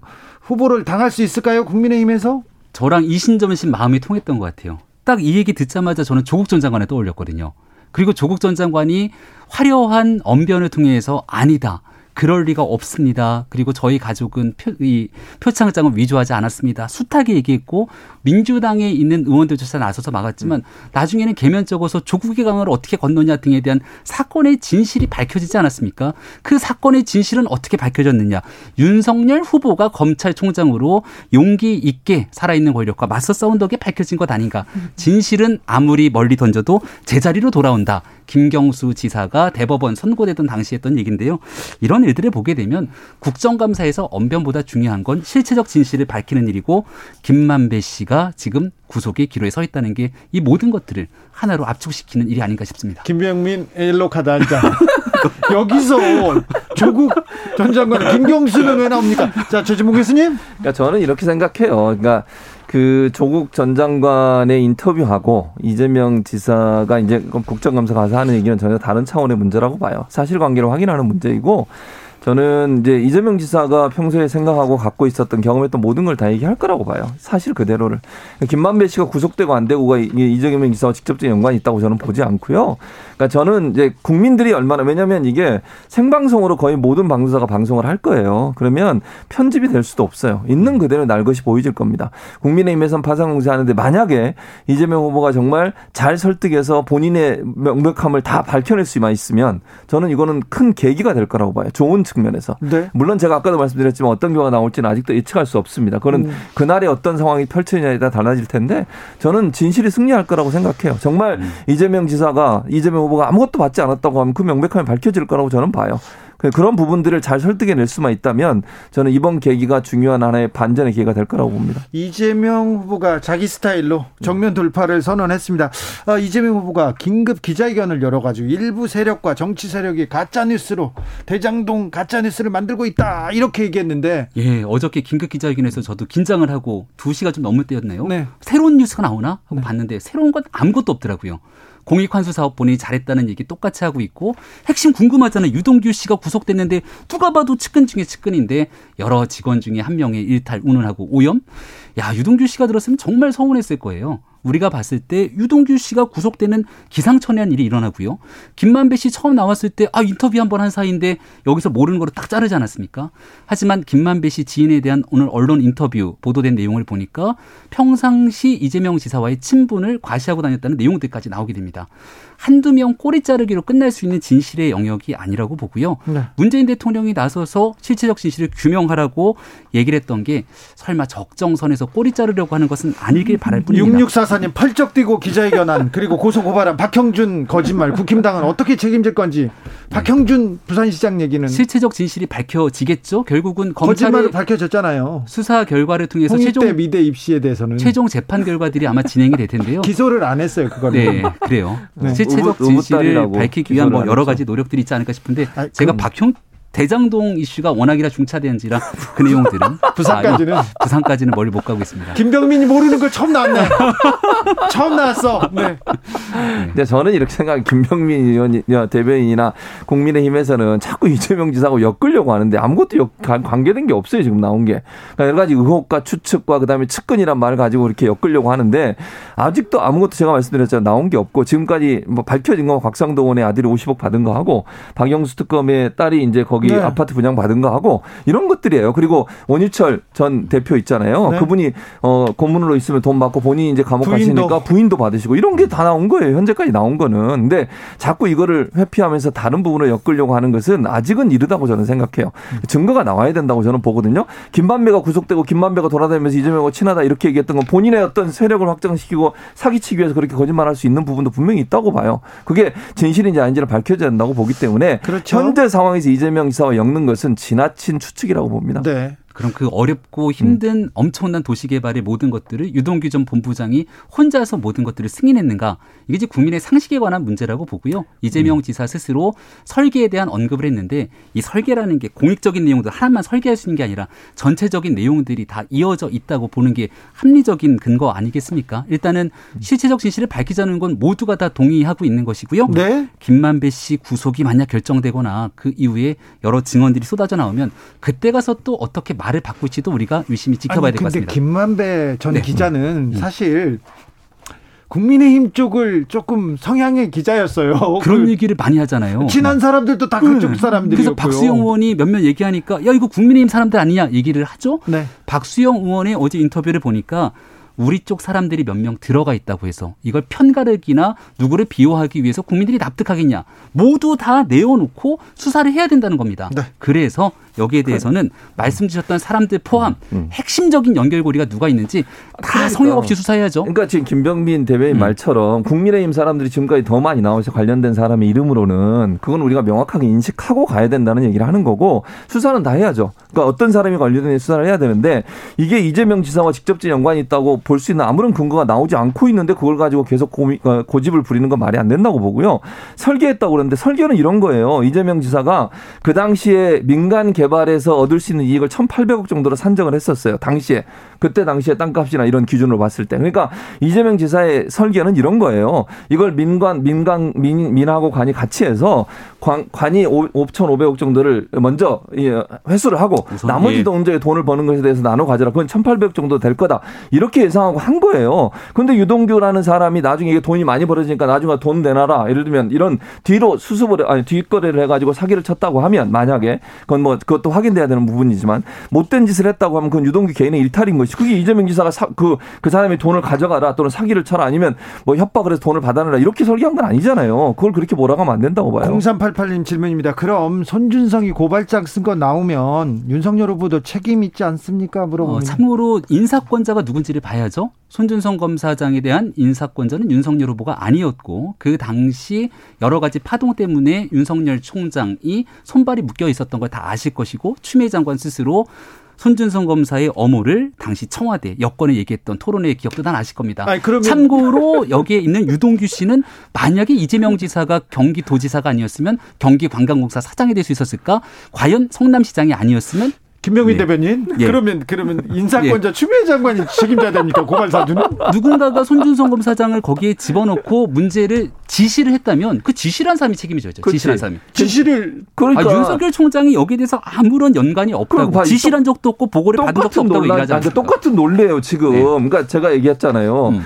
그 유동규라는 사람이 만약에 뇌물을 받고 나쁜 짓을 했다고 하면 그게 지시된 게 아니잖아요. 그 근데 거기에서는 거죠. 지시라고 얘기하고 윤석열 총장과 손준성 검사에 대한 지시 관계가 없다고 얘기하고 아니 수사정보정책관이라는 자리가 검찰총장이 직보하는 자리에 가장 가까이에서 오류기님 세상이 어지러웠어요. 뮤지컬 한 편 보고 있는데 합니다. 손준성이 가장 검찰총장하고 가까운 자리에 있었는데 장관이 책임져야 된다. 이거는 또 아니 추미애 장관 스스로가 손준성 검사장 유임에 대해서 청와대 업무가 있었다고 얘기를 했어요. 그리고 윤석열 총장이 처음에 취임했을 때 같이 있었던 식구가 아닌 인사에 대한 참사 이후로 임명됐던 사람이라는 말씀을 다시 한번 드리고요. 네, 그러니까 저는 이렇게 예. 생각해요. 자, 손준성 검사가 했던 직책 자체가 검찰총장이 직보하는 자리고 그 손준성 검사가 있었던 그 수사정보 정책관에서 만든 여러 가지 서류들이 지금 문제가 되고 있는 거잖아요. 고발장이 그거 맞죠? 고발 사주 문제도 네. 그렇고 그다음에 장모 관련된 정보를 만든 것도 그렇고 그러니까 변호하는 게 아니냐. 검사장이 만들었다고 나온 바가 아니, 아니, 없고요. 그 부서가 그 부서에서 아니, 지금 현재 나온 건 여기서 손준성 보냄이라고 하는 자료가 아니, 틀리지 않았다는 거죠. 수사 정보 정책관에서 네. 정책관실에서 그런 자료를 만들었다는 얘기를 하는 거고요. 제가 얘기를 하는 이유는 없다니까요, 아직까지. 제가 얘기 그 얘기를 하는 이유는 수사 정보 정책관이라는 실이 검찰총장의 직보를 받아서 관계가 밀접하다는 얘기를 하는 거예요. 그런 아니, 그 부분들을 전혀 부인할 수는 없다는 얘기를 하는 내용을 바탕으로 얘기를 해야 되는데 검찰이 공수처로 넘기면서 확인했던 건 이 내용이 위조되지 않았다는 것만 확인한 겁니다. 이슈 티키타카 여기서 마무리할까요? 예. 예. 네. 어, 더큰 큰 논란에 대한 토론은 저 밖에서 하겠습니다. 저희가 최주문 교수님, 김병민 대변인 오늘도 감사했습니다. 네, 고맙습니다. 감사합니다. 정치 피로, 사건 사고로 인한 피로, 고달픈 일상에서 오는 피로. 오늘 시사하셨습니까? 경험해 보세요. 들은 날과 안 들은 날의 차이. 여러분의 피로를 날려줄 저녁 한 끼 시사. 주진우 라이브.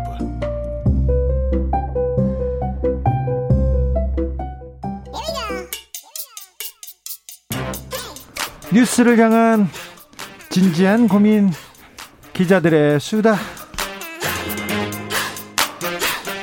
라이브 기자실을 찾은 오늘의 기자는 코인데스크 코리아 김병철 편집장입니다. 어서 오세요. 네, 안녕하세요. 코인 시장 요새 뜨겁다면서요? 아, 네, 그렇습니다. 증시와 다르게 비트코인이 꽤 올랐는데요. 왜 그래요? 아, 이게 비트코인만 좀 오르고 있습니다. 어제는 7 7천만 원을 넘었다가 지금 방금 보니까 6,700만 원을 유지하고 있어요. 아니 중국 때문에 어렵다고 했는데 또 왜 갑자기 오르죠? 어, 중국 때문에 좀 어려웠다가 다시 좀 극복을 하고 있고요. 이게 뭐 최고가가 올해 4월 8,200만 원이었거든요. 그러니까 지금 7천만 원까지 다시 올라왔으니까 지금 비트코인이 나온 이래로도 꽤 높은 가격이고요. 그리고 6월 달에 3천만 원대였으니까 그때 급락한 이후로는 한 두 배 정도 오는 상황인데 이게 지금 비트코인 ETF 기대감 때문에 그렇다라는 이야기가 나옵니다. ETF는 뭡니까? 어, ETF는 이제 상장 지수 펀드의 약자인데요. 이게 일종의 펀드 상품인데 어, 주로 이제 주가 지수 같은 것들을 따르는 펀드인데 이제 거래 펀드인데 거래소에 상장이 되어 있어요. 그래서 주식처럼 쉽게 사고 팔 수 있다. 근데 이 비트코인 ETF는 어, 비트코인 가격을 추종하는 펀드인데 주식 거, 증권사에 상장이 되어 있는 거죠. 이 말은 지금까지는 제가 비트코인에 투자하고 싶으면 비트코인 거래소에 갔어야 되는데 네. 앞으로는 이런 증시, 주식, 네, 주식 사듯 주식 사듯 살 수 있다라는 거고 이게 뭐가 달라지냐면 개인이 아니라 기관 투자자들이 들어올 수가 있어요. 아. 연기금이든 혹은 뭐 이런 금융 투자 상품으로 만들어지는 거기 때문에 자, 그러면 정식된 정식 기관에서 증권회사에서 지금 비트코인 관련된 상품을 사고 팔 수 있다. 네. 훨씬 더 안정감 있게 쉽게 지금 비트코인에 접근할 수 있다. 이렇게 봐야 되겠네요. 맞습니다. 그 그래서 막 오르는군요. 그런 기대감이고요. 근데 지금 미국 SEC 그 위원장이 이제 어 증권거래위원장인데요. 이분이 이제 어, 의회에 가가지고 ETF를 검토 중이다라고 이야기한 것이 이게 긍정적인 시그널로 해석이 돼서 가격이 오르는 건데 사실 이제 SEC는 지난 8년간 비트코인 ETF를 계속 거절해 왔어요. 이제 승인 요청이 올라올 때마다. 근데 지금 이제 준비하고 있다고 하니까 기대를 갖는 거군요. 네, 근데 이제 좀 더 지켜봐야 될 것 같긴 합니다. 증시는 조금 음, 떨어지고 있다면서요? 어, 조금 그 어제 같은 경우에 2009 코스피가 2,900선을 위협을 좀 받았어요. 그래도 오늘은 한 코스피가 1% 가까이 반등을 했는데요. 그래도 삼성전자 계속 무너지고 있고 어렵다는 소리가 여기저기서 들립니다. 아, 네. 삼성전자 같은 경우는 어제 이제 7만 원을 이제 하락해가지고 오늘도 6만 8천 원대로 마감을 했고요. 뭐 코스피가 그래도 오늘 1% 올랐으니까 코스닥 같은 경우도 1.42% 올라서 953.47로 마감을 좀 했습니다. 지금 미국 증시도 맥을 못 치고 국내 증시도 미국 증시를 따라서 계속 하락하는데 뭐 왜 그랬 왜 그렇습니까? 주요 원인이 뭡니까? 원인은 상당히 좀 많아요. 일단은 뉴욕 증시가 오늘 새벽에는 이제 사흘 연속 하락을 좀 했는데 뭐 다우, S&P, 나스닥 다 내렸습니다. 이게 이제 그 국제 통화 기금 우리가 잘 아는 IMF가 올해 세계 경제 성장률 전망치를 0.1% 포인트 내려잡았어요. 그러면서 이제 인플레이션 위험이 위쪽을 향하고 있다라고 좀 경고를 하니까 투자 심리가 좀 위축되는 면이 있습니다. 그리고 어, 여러 번 이야기했지만 연준이 이제 계획대로 테이퍼링, 그 양적 완화 축소를 시행하겠다라는 뜻을 좀 밝혔고요. 돈을 풀다가 이제 줄이겠다 푸는, 이렇게. 네, 돈은 푸는 돈을 좀 줄이겠다라고 예? 하니까 유동성이 줄 거라는 예상 때문에 아무래도 증권에서 시, 그, 이제 그 돈이 좀 빠져나가고 있는 거죠. 중국 에너지 난 있었고요. 그다음에 전력 난 계속 이어지고 있고 유가는 오르고 조금 어, 산업에 좀 타격을 미칠까 하는 그런 아, 조금 걱정이 큰 것 같아요. 네, 맞습니다. 지금 유가랑 원자재 같은 경우 계속 이제 가격이 지금 오르고 있는데 특히나 국제 유가가 좀 무섭게 오르고 있습니다. 이게 서부 텍사스산 원유 WTI 가격이 7년 만에 배럴당 80달러를 넘었는데요. 이 80달러 넘은 게 2014년 10월 이후에 7년 만이에요. 네. 이제 어, 국제유가가 오르니까 이게 뭐 주유소의 휘발유 가격으로도 영향을 미치는데 어제 기준으로 이제 전국 주유소 평균 휘발유 가격이 1,685원. 그러니까 일주일 전과 비교해서 한 32원 정도 올랐어요. 계속 오르고 있군요. 네네. 이게 이제 뭐 우리나라 기업들에도 영향을 좀 미치는데 아무래도 유가 비중이 큰 운송 서비스나 화학 제품 섬유 업계가 좀 비상 상황이라고 합니다. 남정호 님께서 비트코인 만든 사람 기분은 어떨까요? 원래 기득권 세력들이 자주유지하는 화폐를 넘어서는 비주류들 간에 뭔가를 만들어 보고자 만든 거라는데 어느새 기득권 금융시장에 들어와 버렸네요. 얘기합니다. 비트코인 만든 사토시 나카모토인가요? 네 맞습니다. 그분 지금 뭐 하고 있습니까? 어 그분은 사실은 익명이 그게 아이디예요. 사토시 음? 나카모토가. 그래서 음. 분명히 아닐 수도 있어요. 아, 예, 누군지도 모르고 그게 남자인지 여자인지 혹은 한 명인지 여러 명인지도 모르고 뭐 내가 만들었다 주장하는 사람도 있어요. 그런 사람들이 몇 명 있었는데 네. 이제 증명되지는 않았고 뭐 지금 감쪽같이 사라져 있는 상황입니다. 어, 지금 계속해서 가계대출 상황 심상치 않다. 그런 소식이 들려옵니다. 아, 이사해야 되는데 돈을 못 빌려요. 어려워요. 이렇게 얘기하는데 걱정입니다. 네, 맞습니다. 지금 정부가 대출 조이기를 나서고 있으면서 이제 시중은행들이 가계대출을 좀 어, 줄이고 있어요. 네, 많이 그러다 줄이고 보니, 있 는 것 같아요. 네, 그러다 보니까 실제로 뭐 지금 이사 가야 되는데 뭐 전세보증금 이런 것들을 필요한 분들이 또 어, 대출이 안 된다라는 하소연도 좀 하고 계시고요. 근데 이제 어, 은행들이 이렇게 가계대출을 줄이는 이유는 뭐 결국 정부가 네. 지금 가계대출이 너무 많다. 그러니까 가계 빚이 너무 가파르게 오르고 있다라는 어, 그 통계를 보고서는 줄이려고 하는 건데요. 네. 이게 수치를 좀 보면 어, 9월 중에 은행의 가계 대출이 6조 5천억 원이 늘어났어요. 예. 이게 이제 총액으로 보면은 은행의 가계 대출 총액이 1,052조 7천억 원인데 이게 이제 사상 최대를 기록을 하고 있는 겁니다. 네. 그나마 정부가 대출 조이기를 시작해가지고 이번 달에는 조금 줄어 적게 오른 거예요. 네. 근데 이제 제2금융권까지 합칠 경우에는 이미 지난 5월 말 이제 가계 부채가 1,805조 9천억 원에 달합니다. 아, 정부가 계속 조금 더 조이기 나설까요? 네, 뭐 정부는 이미 뭐 더 조일 것 대출을 줄일 것이다라고 밝혀 왔고요. 그리고 최근에 이제 재정 통화 금융당국 수장들이 이제 한 자리 모여 가지고 이 가계부채 문제를 좀 논의를 했고요. 이달 중에 대책을 좀 발표할 예정입니다. 네. 어, 디지털세가 도입된다는데 이거 무슨 말입니까? 네, 디지털세라고도 불리고요. 혹은 뭐 또 구글세라고도 불리기도 했어요. 예? 이게 이제 구글이나 페이스북 같은 글로벌 IT 대기업을 이제 겨냥해서 이렇게 불렸는데 이게 2023년에 어, 도입이 될 예정입니다. 네.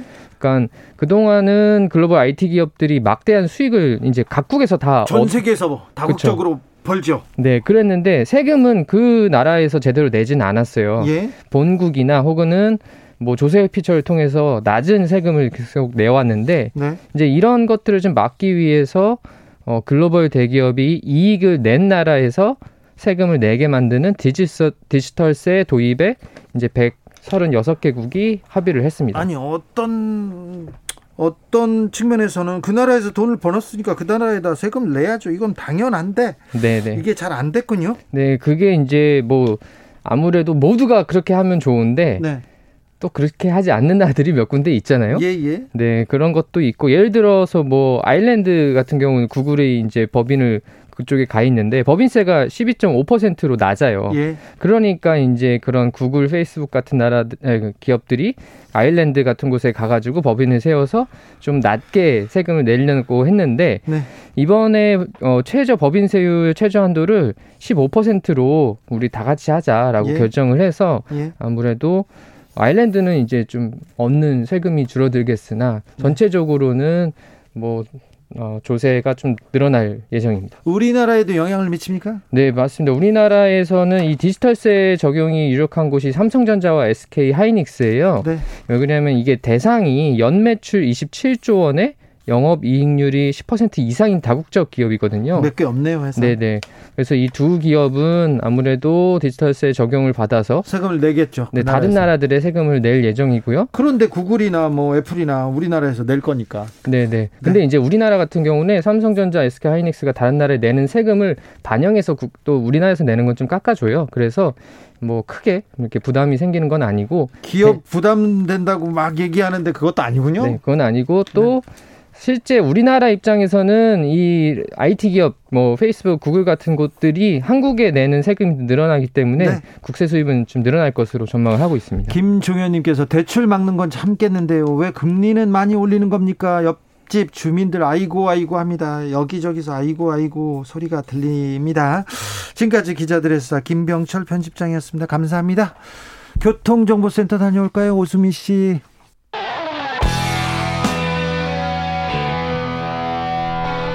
스치기만 해도 똑똑해진다. 드라이브 스루 시사 주진우 라이브.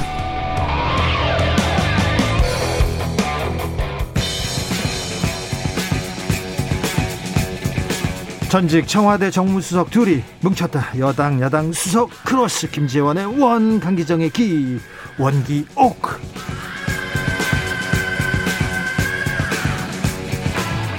냉, 냉철하고 확실한 분석 그리고 귀에 착착 감기는 걸쭉한 입담 주진우 라이브 특급 조합입니다. 강기정 강기정 전 청와대 정무수석 오셨습니다. 네, 안녕하십니까? 김재원 국민의힘 최고위원 어서 오세요. 안녕하세요. 네, 강기정 수석님 얘기부터 네. 조금 물어봐야 되겠습니다. 오늘 어, 재판에서 이기셨더라고요. 아, 강영석 씨 재판인데. 네. 강영석 씨는 가짜 뉴스 만들어서 돈 버는 지독한 관종인데요. 네. 갑자기 어느 날 제가 청와대 정무수석 하는데 조국 장관하고 문재인 대통령하고 사이가 안 좋았다. 갈등을 네. 일으킨다. 라고 하는데 그 말을 제가 하고 다녔다는 거예요. 네. 그래 제가 허위사실 명예회복으로 그 소송을 걸었는데 네. 1심에서는 뭐, 뭐, 뭐 저한테 안 좋게 나왔는데 항소심에서 네. 저한테 승소를 해서 제가 돈을 벌게 됐어요. 500만 네. 원을. 이런 어, 재판 뭐, 쉽지 않은데 어, 네. 이기셨습니다. 어, 뭐 500만 원이나요? 네. 많이 나온 거예요. 그러니까. 그런가요? 그렇죠. 제가 2천만 원 내놔라 내 명예와 네. 허위 사실로 어, 조금 청구했는데도 500만 원 많이 나온 거죠. 많이 나온 거죠. 많이 나온 그렇죠. 건가요? 밥을 한 10번은 사도 돼요. 네. 지금 제가 500만 원 벌고 5천만 원 밥을 사게 생겼어요. 사방돼서 축하연을. 네. 근데 이 강용석 씨가 너무 정말 가짜 뉴스랄까? 네. 근데 강영주석 씨가 버는 돈에 비하면 500은 너무 적죠. 그렇죠. 이분 한번 방송에서 울면요 돈이 막 쏟아진답니다. 네. 진짜도 가끔 해요. 아 물론 진짜도, 진짜도 있고 해요. 허위도 있고 그렇죠. 네. 아무튼 그때 좀 내용이 너무 좀 황당했어요. 그 문재인 대통령하고 조국 전 장관하고 완전히 갈라섰다. 예. 네. 그걸 또 저기 강기정 수석이 어, 확인했다 이런 식으로 나왔었죠. 좀 너무 황당해서 있을 만한 이야기를 해야 됐는데 너무 그래도, 황당해서 그때 그냥 그래도 소송을 그걸, 걸었죠. 그걸 소송을 또 걸, 거는 것도 참 힘든 일인데. 네, 소송도 힘든데 또, 또 했습니다. 네. 네. 그 당시에 제가 얘기를 들었었는데 조국 전 장관도 굉장히 좀 우, 웃고 이게 말이 되냐고 이렇게 얘기하던데. 네. YJ, YG 킴님께서 판결 나면 돈이 들어오는데 얼마나 걸리나요? 그냥 쓸데없이 궁금해서. 아직 대법도 남았고요. 예, 이제 대법까지 갈지 모르는데 현재 네. 아무튼 2009년 12월 일이니까 네. 지금 생각해 보면 한 2년 걸린 거지 현재까지. 네. 네. 국민의힘 김재원 공명선거 추진단장님이십니다. 네. 어, 저기 경선 부정선거 의혹이 막 번지다가 김재원 어, 단장님께서 딱 뜨자마자 지금 조용해졌습니다. 그 뭐 조용해진 것 같지는 않고요. 뭐 제그 네. 페이스북에 산책하는 사진을 올렸는데 음. 거기도 전화 저 댓글로 네. 어뭐 가전 그래요? 비판 비난이겠죠 네. 비난. 비난 을 어, 하는 분들도 계시고 제가 아는 분 중에 한 분은 한때 그 당신 좋게 봤는데 뭐 하면서 네. 그 상당히 저 격한 어조로 또 공격하시는 분들도 있고 마음이 좀 아픕니다. 근데 제가 이야기한 것은 딴 게 아니고 황교안 후보께서 부정선거라고 했고 저 득표율이 조작됐다라고 말씀하셨으면 그렇게 말씀하시는 근거라도 근거? 내놓고 아니면 네? 최소한 뭐 왜 조작되었다는 건지 뭐 어떻게 해야 돼, 했다는 건지를 말씀해 주시고 그에 대해서 최소한의 자료라도 주셔야 되는데 네. 그냥 그게 아니고 뭐 여론조사 결과 공개해라 그다음에 뭐 어, 이러이러한 자료를 내놔라. 그 언제 그러면 조사했느냐. 어 그리고 무슨 저 전화번호 생성할 때 그때 참관했느냐 뭐 이런 어 주장을 하시면서 자료 요구를 하는데 네. 그 부분에 대해서는 대부분 제가 답변을 했어요. 근데 이제 유튜브에서는 또 어, 자신이 보낸 것 중에 1, 2, 3, 4, 5번은 했는데 번호를 안 붙인 질문이 그 안에 있었는데 그 질문은 답변을 안 했다 또 이렇게 이야기 네. 하더라고요. 그래서 뭐 다시 또 목소리가 또 좀 아니 네. 근데 뭐 김무력하고 있습니다. 예, 하여튼 뭐 제가 답변할 건 다 했고 그 이후에 말씀하시는 건 계속 동어 반복이기 때문에 네. 어쩔 수가 없는 상황이 됐어요. 네. 알겠습니다. 부정선거 의혹은 좀 지나가는 걸로, 네. 지나가는 걸로 하겠습니다. 부정선거를, 부정선거라고 하려면 부정 경선, 네. 경선 과정에 어떤 잘못이 있었고 그에 대해서 어떤 방법으로 최소한 잘못되었기 때문에 이것이 부정이다 해야 되는데 그 내용이 없으니까 문제죠. 네. 얼마나 힘들겠어요. 예전에 총선 때부터 우리 민주당이 부정선거를 치렀다고 계속 한교안. 근데 저는 총선 부정 개표 부분에 대해서는 아직도 뭐 명쾌하지 않다는 느낌. 근거를 내놔야 될 거 아닙니까, 그러니까, 김재원 최고위원님. 그래서 명쾌하지 않다는 생각은 있어요. 그래서 생각은 있으나 의심이 있어요. 근데 제가 그걸 제가 그 선거에 네. 뭐 참석 저 제가 그 선거에 나가지 못했잖아요. 그래서 그, 그 실감을 못하는지 몰라도 하여튼 뭐 네. 뭐 그 부분에 대해서는 명상린으로 황교안 후보의 엉뚱한 주장이란 걸 좀 얹혀갈려 했더니 동의를 또 안 하시네. 황교안 후보께서는요 저기 어, 국민의힘이 대승을 거둔 서울시장 그리고 네. 부산시장 재보궐선거도 부정선거 의혹이 있다고 계속 얘기하시더라고요.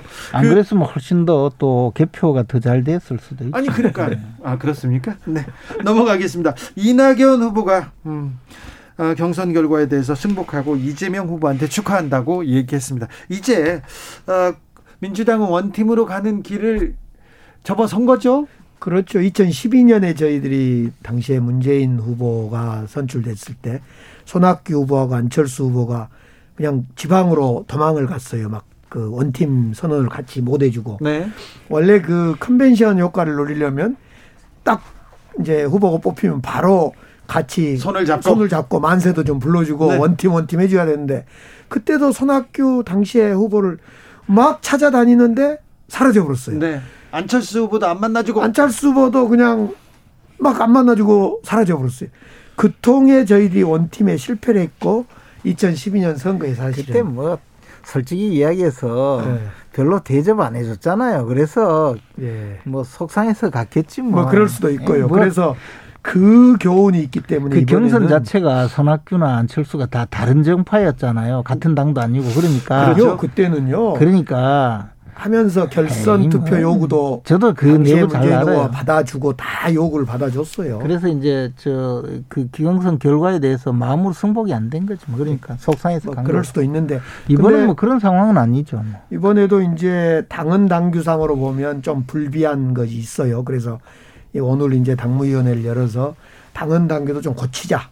불분명한 걸 확실히 하자. 이렇게까지 하면서 이제 이낙연 후보 측이 제기한 문제도 일부 또 수용하고 이낙연 후보에 대한 문제 제기의 정당성은 또 수용할 건 하고 이러면서 이낙연 후보가 통 크게 네. 결심을 같이 해 주신 거죠. 어떻게 보십니까? 근데 이제 이낙연 후보야 뭐 그럴 수밖에 없죠. 지금 못 가겠어요. 근데 네. 과연 이제 심정적으로 지지자들이 모두 어, 단일 대우로 갈 것인가 하는 것은 또 좀 별개의 문제죠. 이미 선지자이신 서른 의원께서 벌써 서른 의원이 왜 나와요? 이낙연 후보 지지자의 30% 정도는 어, 선거 끝나도 지지하지 않을 거다 이런 얘기를 하셨는데 사실은 뭐 30%일지 얼마는 얼마일지는 몰라도 이재명 후보가 사실 워낙 문제가 많은 분이잖아요. 특히 제가 보기에는 어, 민주당 지지자들 중에는 꽤 많은 분들이 그 정의감 내지 선과 악, 뭐 도덕 의식 이런 데 대해서도 관심이 많은 분들이 꽤 많으실 텐데 그분들한테 과연 이재명 후보가 마음에 어, 민주당의 어, 후보라고 받아들여질지는 또 지켜봐야 되겠죠. 이재명 캠프의 우원식 의원이 감정의 찌꺼기는 경선 끝나면 다 사라진다 이렇게 얘기했습니다. 자, 화학적으로 앙금을 좀 털어내고 원팀으로 갈 수 있을까요? 민주당은 어, 저는 이제 그래 그렇게 가지 않기를 바라죠, 당연히. 아, 않기를 바라죠. 그렇죠. 그러나 이제 그렇죠. 그것은 뭐 제 혼자의 그냥 생각이고 사실은 민주당은 민주당이나 우리 국민의힘이나 모두 이번 대선은 과거하고 조금 성격이 다른 것 같아요. 예. 민주당도 어, 어, 그 정권을 그 지금 과거 김대중 정권 그리고 노무현 정권 이후에 네. 9년간 정권을 잃었다가 네. 되찾아서 이제 그 문재인 정부 5년을 지금 보내고 있잖아요. 네. 그래서 정권을 놓치지 않겠다는 강한 의지가 지지자들 사이에 있는 것으로 알아요. 네. 반면에 국민의힘 그 지지자들은 이 문재인 정권의 그 포갑성에 정말 그 굉장히 환멸을 느끼는 사람들이 많거든요. 근데 이재명은 문재인보다 문재인 정권보다 훨씬 더 할 거다. 그런 데 대한 또 각성이 있어요. 그러다 보니까 정권 교체에 대한 강한 열망이 있거든요. 네. 이 이렇게 이 열망이 있기 때문에 어, 그 내부의 이탈은 오히려 적을 가능성이 많아요. 그러니까 어, 제가 뭐 어, 반농담 삼아 그런 말씀을 드렸지만 이재명 후보로서의 어, 어떤 단일 대우는 생각보다는 쉬울 것 같다는 그 느낌이 들고 그것은 우리 국민의힘의 경우에도 지금 뭐 격렬하게 서로가 서로를 어, 비방 수준으로 하고 있지만 마찬가지로 경선이 끝나고 나면 또 쉽게 혼연일체가 될 가능성이 크고 부동층 자체가 거의 없어지는 그런 대선이 되지 않을까 싶어요. 86기사님께 뒤늦게 백신 1차 접종을 하고 왔습니다. 통증 잊어버리고 주진우 라이브 청취하고 있는데 통증이 극대화되는 말씀 해주시니까 마음까지 아픕니다. 이 김재원 의원님한테 하는 것 같아요. 자, 문재인 정부의 포갑성에 환멸을 느낀 사람이 많다. 자, 강기정 수석님. 일단 후보가 누가 되는가도 중요합니다만은 지금 이제는 우리는 이재명 후보로 결론이 났기 때문에 예. 이 다음에 우리 많은 사람들의 고민은 문, 문재인 후, 문재인 대통령의 정책을 이어받아서 정말 멋진 대한민국을 누가 만들어갈 수 있겠냐. 결국은 민주당이다. 국민당이 아니다. 이런 결론에 도달할 것이다. 그런 점에서 후보 개인의 에너지, 개인에 대한 평가도 있겠지만은 네. 민주당이 계속 정권을 잡아서 이어가야 된다는 그 에너지가 더 클, 클, 클 수밖에 없는 그런 거기 때문에 결국은 이 지금 보여지는 뭐 정권 교체에 대한 여론이 높다. 네. 또뭐 현재 문재인 정부에 대해서 환멸을 느낀다. 이런 의견은 결국 대한민국을 더 발전시켜야 한다는 큰 에너지가 덮을 겁니다. 근데 네. 어, 민주당 어, 민생 정책, 부동산 정책 실망했다. 그런데 국민의힘을 쳐다보니까 지금 윤석열 후보랑 다른 사람들 계속 계속 민, 뭐 민심 얘기는 안 하고 정책 얘기는 안 하고 점, 미신, 주술 얘기만 한다. 이런 지적은 계속 되고 있어요. TV 토론에서도 미신 주술이 이제 사라질 것으로 봤는데 계속됩니다. 뭐 이제 다른 약점이 없으니까 계속 그렇게 하고 있는데. 아, 다른 약점이 없어서 이게 그렇죠. 나온 겁니까? 네. 그래, 뭐, 그, 그런 건데. 그야 뭐 또, 그리고 이게 주제가 재밌잖아요. 네. 어쨌든 뭐. 주제는 재밌죠. 예, 왕자를 쓰고 나온 게 또 들키기도 하고 네. 뭐 그래서 또 어, 겉으로 보면 50대가 아니고 150살쯤 되는 분이 나, 타나서 스승이라 하니까 그것도 재밌는 이야기. 그분이 50대더라고요? 예, 저는 한 150살쯤 되는 줄 알았는데. 네. 그리고 뭐 그런 이야기가 이제 재밌기 때문에 네. 또 이야기를 하는데 별로 이제 그 그것도 이제 소위 가십거리잖아요. 네, 네. 그래서 뭐 그렇게 오래 지속될 주제는 못 된다고 보고요. 어, 지금 이제 여, 오늘 토론을 포함해서 아홉 번 토론이 있는데 그것은 주제별로 결국 지역을 다니면 지역 공약 또 또는 뭐 정책 주제를 그래도 한 반 정도는 이야기할 수밖에 없게 네. 구도를 만들어 놨거든요. 근데 이제 좀 있으면 일대일또 대결이 있는데 그때는 정말 아마 불꽃이 튀기지 않을까 싶은 생각이 드네요. 아무튼 대선이라는 것은 어 과거를 보고 치르는 게 아니라 미래 5년 동안 어떻게 대한민국을 이끌어갈 거냐 미래를 보는 제시하고 미래를 이끌어가는 그런 거에 대선인 것 같아요. 그런 점에서 지금 국민의힘은 점, 주술, 조, 조국 전 장관, 박근혜 탄핵 이런 주제로 주로 논쟁을 하고 있거나 아니 근데 토론. 점 이야기는 사실 이재명 후보가 원래 원조 아닙니까? 점. 점 가지고 점이 아니라 김부선 씨가 점 왕, 이야기를 왕. 많이 했죠. 점. 잘못했어요. 왕. 점. 그런데 이제 우리 사실은 우리 민주당 토론을 보면 어쨌든 기본소득에 대해서 오르냐 그러냐. 부동산의 공급 정책을 어떻게 할 거냐. 점이 어디 있느냐. 그래 그런 거에 비하면 훨씬 더 미래지향적이 민주당이고 과거지향적이 지금 국민의힘이다. 대선은 그런 점에서 민주당이 이길 수밖에 없다. 미래지향은 무슨 점을 뺐느냐 안 뺐느냐 있느냐 없느냐 그거 갖고 아니 저는 했고 예를 들면 욕을 했느냐 안 했느냐 정책적인 점을 욕설을 왜 했느냐 뭐 어. 김재현 최고위원님 근데 유승민 후보하고 가, 윤석열 후보가 갈등이 좀 있었지 않습니까 네. 있었던 것으로 나왔는데 지금은 좀 정리됐습니까? 그게 뭐 정리가 아니고 시간이 지나면 다른 주제로 넘어가는 이야기죠, 뭐. 네. 자, 다른 주제로 넘어가면서 어, 이번 주에는 어떻게 할까요? 이재명 후보가 이렇게 민주당 후보로 음 저기 선출됐어 됐고 확정됐으니까 이제 내가 이재명의 맞수다 이렇게 얘기할 텐데요. 네. 어, 국감도 있고 또 다른 사건도 있고 그런데 어떤 쪽 국민의힘에서는 어떤 쪽에 집중하려고 할까요? 제가 보기에는 그 윤석열 후보의 경우에는 네. 어쨌든 국민들이 알기에는 최고의 검사였잖아요. 수사력이나 모든 것이 뭐 근데 이제 민주당 지지자 분들께서는 과도하게 수사를 했다 뭐 그렇게 주장하는 분들도 계시지만 예.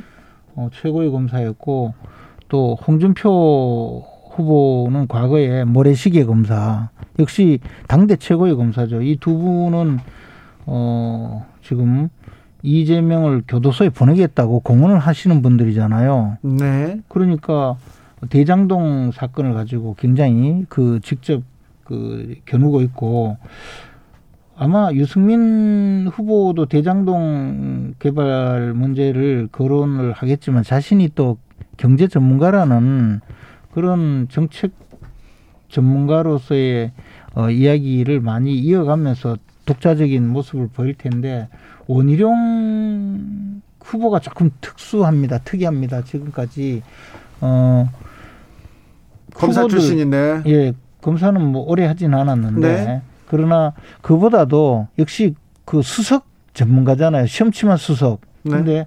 그분이 그 대장동 일타 강사라는 이름으로 대장동 사건의 그 내용을 알기 어려운 대장동 사건을 일목요연하게 정리를 하고 대장동 사건은 자신이 최고로 그잘 살펴서 이거는 일거에 끝내겠다. 뭐 그런 정도로 또 보여주고 있어요. 그러면 우리 당의 후보들은 대부분 이 대장동 사건에서 이재명 후보가 어떻게 관여가 되어 있는지 특히 이, 이 당군일의 최대의 부패 사건에 관여된 것이 거의 명백해지고 있는 이재명 후보를 대선에 지금 상대할 것이 아니라 그 전에 교도소를 보내자 뭐 이런 정도의 강렬한 메시지를 주면서 지금 경선을 이끌고 가지 않을까 봅니다. 제가 볼 때는 이제 그동안 국민의힘이 문재인 정부를 상대했어요. 네. 문재인 정부가 탈원전이 문제다. 또 뭐가 문제다. 이러면서 계속 문재인 정부를 상대했는데 이제부터는 이재명 후보를 상대를 해야 되기 때문에 우리는 이제 이재명 후보가 정해졌기 때문에 이재명 후보의 복지, 부동산, 기본소득 등등에 대한 대안을 국민의힘이 좀 내놔야 되는데 안 내놓고 있어요. 뭘 다 내놨는데? 아 내놨어요? 그런데 국민들은 내놨어요. 기억하지를 못하죠. 국민들은 기억할 필요가 없는 게 워낙에 이 음. 대장동 사건이 큰 사건이고 어떻게 이재명 후보를 교도소로 보낼 수 있을까? 그게 더 관심이 대장동. 문제만 하더라도 네? 대장동 문제에 숨겨진 그 투기 사건 또는 사기 사건 이런 것을 막기 위한 제도를 좀 내놔야 되는데 그냥 물어뜯기만 한 거예요. 뭐 이재명과 도둑들 해서. 근데 뭐 이 사실은 그 저그 그 주요 범죄자들은 다 지금 투기꾼들인데. 아니 지금 둘은 이미 들어가잖아요. 그분들이 그그 그 둘이 그분이라고 하신 분이 밖에 있을 분이 오히려 저는 대장동 사건에 대해서는 이재명 후보가 훨씬 더 그 극복 방안, 그 다시 그런 문제가 발생되지 않을 초과 이익을 어떻게 환수할 건가, 부당이익을 어떻게 환수할 까 이런 대안을 내놓고 있고요. 오히려 지금 걱정해야 할 것이 저 윤석열 후보가 자꾸 그 고발장 문제가 속도가 나고 있잖아요. 고발장 검찰 고발장 사주 사건이 공수처장이 이건 이건 사실이면 중대한 국기문란이다 네. 이렇게까지 이야기하고 있잖아요. 네. 이 점을 좀 주목해야 될 것 같아요. 보니까 처음부터 이 사건에서 윤석열 후보를 억지로 입건까지 하는 거 보니까 완전히 정권의 충견이 되기를 자처하는 것 같아요. 그래서 뭐 저분들이 무슨 일을 벌일지는 몰라도 지금 그게 중요한 게 아니고 네. 국민들은요 정말 대장동 사건에 이재명 후보께서 얼마나 관여가 되어 있는지 배임죄는 제가 보기에 이미 성립이 된 것 같고 그거는 서른 의원도 말씀하셨잖아요, 그죠?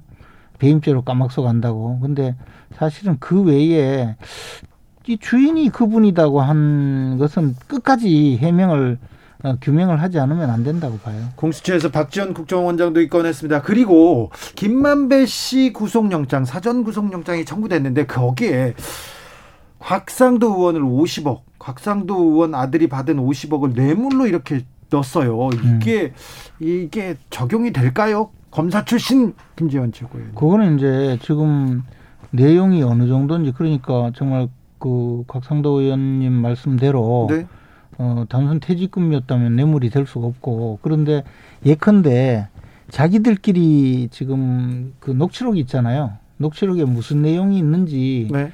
또 어쨌든 그 구속된 응? 정영학 그 회계사나 지금 또 김만배 씨 구속영장이 유동규 씨만 구속됐고요. 정영학 아, 회계사는 네. 밖에 있습니다. 아직. 정영학 회계사나 또는 네. 김만배 그 이번에 구속영장이 청구된 네. 김만배 실질 그 사주 네. 그분들이 어떤 이야기를 하고 어떤 주장을 했는지를 살펴야 그 그리고 정황까지 살펴야 가능한 이야기고 그냥 지금 봐서는 알 수가 없죠. 그러니까 녹취록만 하더라도 정영학 정영학이라는 사람이 녹취록을 들고 이제 경찰에 협조, 검찰에 협조를 하고 있는데 이 녹취록도 정영학 씨가 100% 주는 게 아니라 자기가 유리한 것만 뽑아서 줬다 이런 이야기가 처음부터 나왔거든요. 예. 그럴 수 있겠죠. 그러, 네. 그런 걸로 보면 정영학, 유동규, 김만배 또 지금 남욱 이런 사람들은 일단 부동산으로 거액을 버는 부동산 투기꾼들인데 너무 이 사람들 말만 야당에서 그냥 막 하니까 투기꾼들을 옹호하는 느낌이 들어요. 그래서 투기꾼을 진짜 옹호하는 거는 오히려 민주당이죠 지금. 아니죠. 우리는 처음부터 아니 제가 수사 확실히 해라 그랬죠. 토론만 가면 이게 배임이 아니라는 거예요. 네. 배임이 아니라고. 근데 이번에 저 김만배 씨 영장에도 배임죄가 적용이 됐거든요. 그러면 배임죄가 유동규도 배임, 김만배도 배임 뭐냐면 네.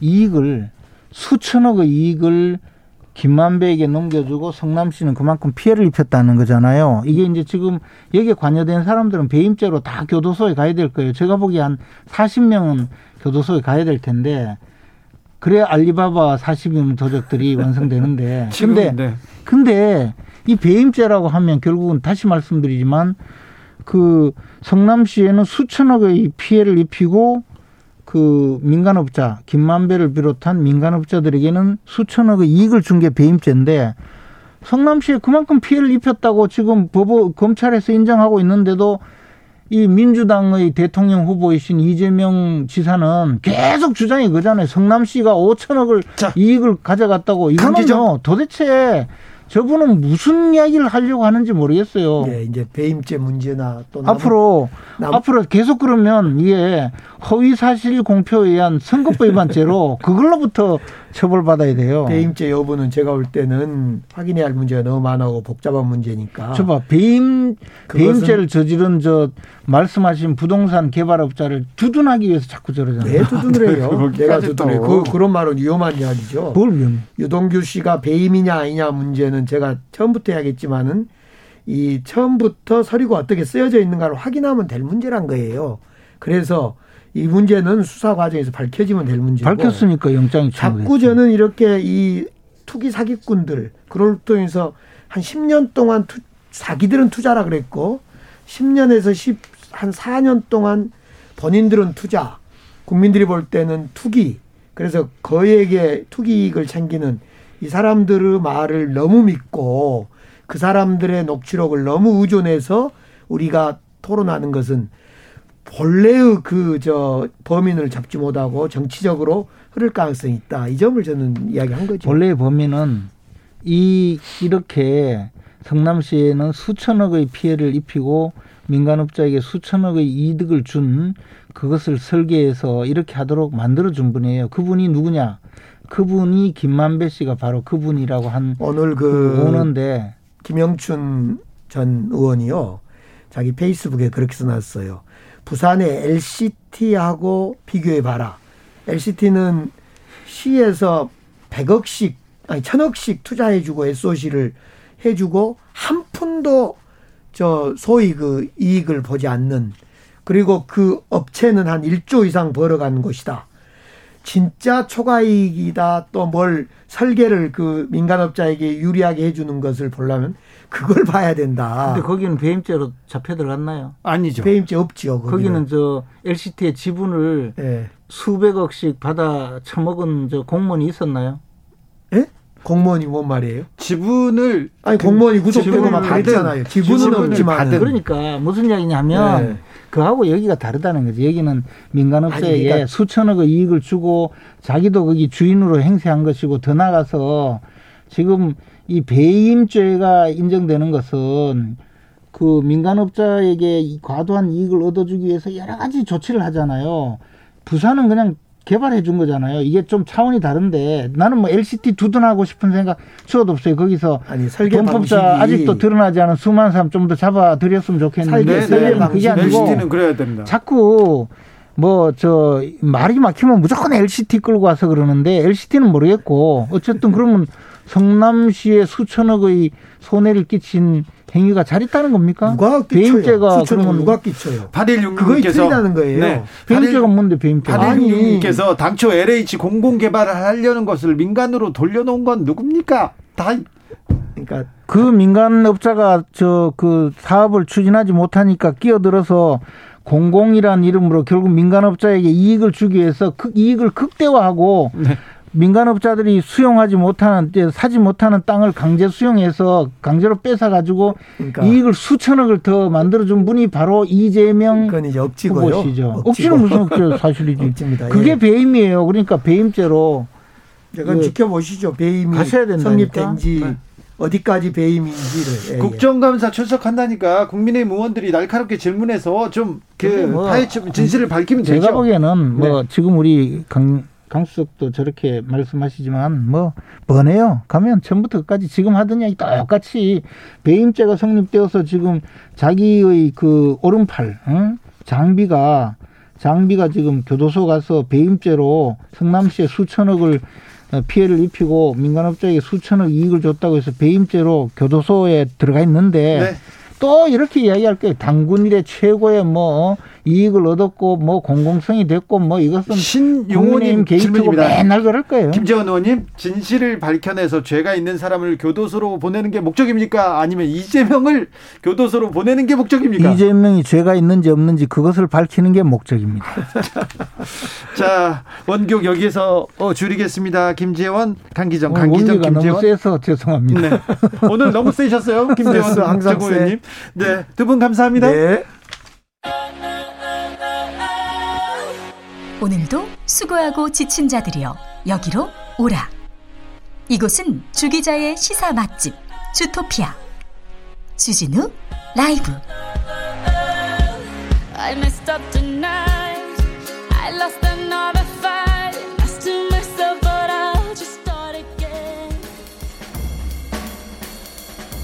느낌 가는 대로 그냥 고른 뉴스 여의도 주필 WHO 기후 변화는 인류 건강에 가장 큰 위협 한겨레 기사입니다. 세계 보건 기구에서 인류 건강에 건강을 가장 위협하는 게 뭘까? 가장 큰 위험 요소가 뭘까? 이렇게 물어봤습니다. 그래서 전문가들이 이렇게 머리를 모았는데 코로나19가 아니고요. 기후변화라고 합니다. 모든 국가가 지금 지구 온난화를 위해서 1.5도 제한하는 단호한 조처를 취하지 않으면 안 된다 이렇게 기후 변화가 인류를 가장 위협하는 요소라고 얘기했습니다. 내일이면 늦습니다.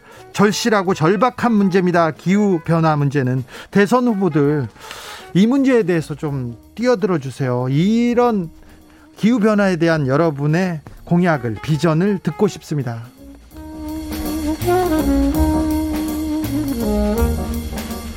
세계 최고령 흰 코뿔소 54세 토비 자러 가다 쿵 그 길로 숨고도 서울신문 기사인데요.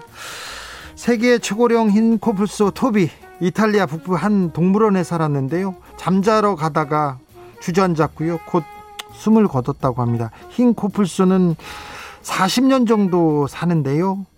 아, 토비는 54살까지 살았습니다. 흰 코뿔소는 코끼리 다음으로 몸집이 큰 육상 표율인데요. 아, 여기저기서 중국 특별히 베트남 등지에서 아, 흰 코뿔소의 뿔이 이렇게 항암 치료에 좋다 또 남자들한테 좋다는 낭설이 퍼지면서 이렇게 멸종 위기에 처했는데 토비는 아무튼 이렇게 떠났습니다. 아이고 인류가 동물들한테 얼마나 나쁜 영향을 미치는지 참 오늘도 미안하고 그렇습니다. 콜드플레이의 Everglow 들으면서 저는 여기서 인사드리겠습니다. 오늘 돌발 퀴즈의 정답은 테란이었습니다. 테란. 저는 내일 오후 5시 5분에 돌아오겠습니다. 어디라고요? KBS 1라디오 주진우 라이브였습니다. 저는 주진우였습니다.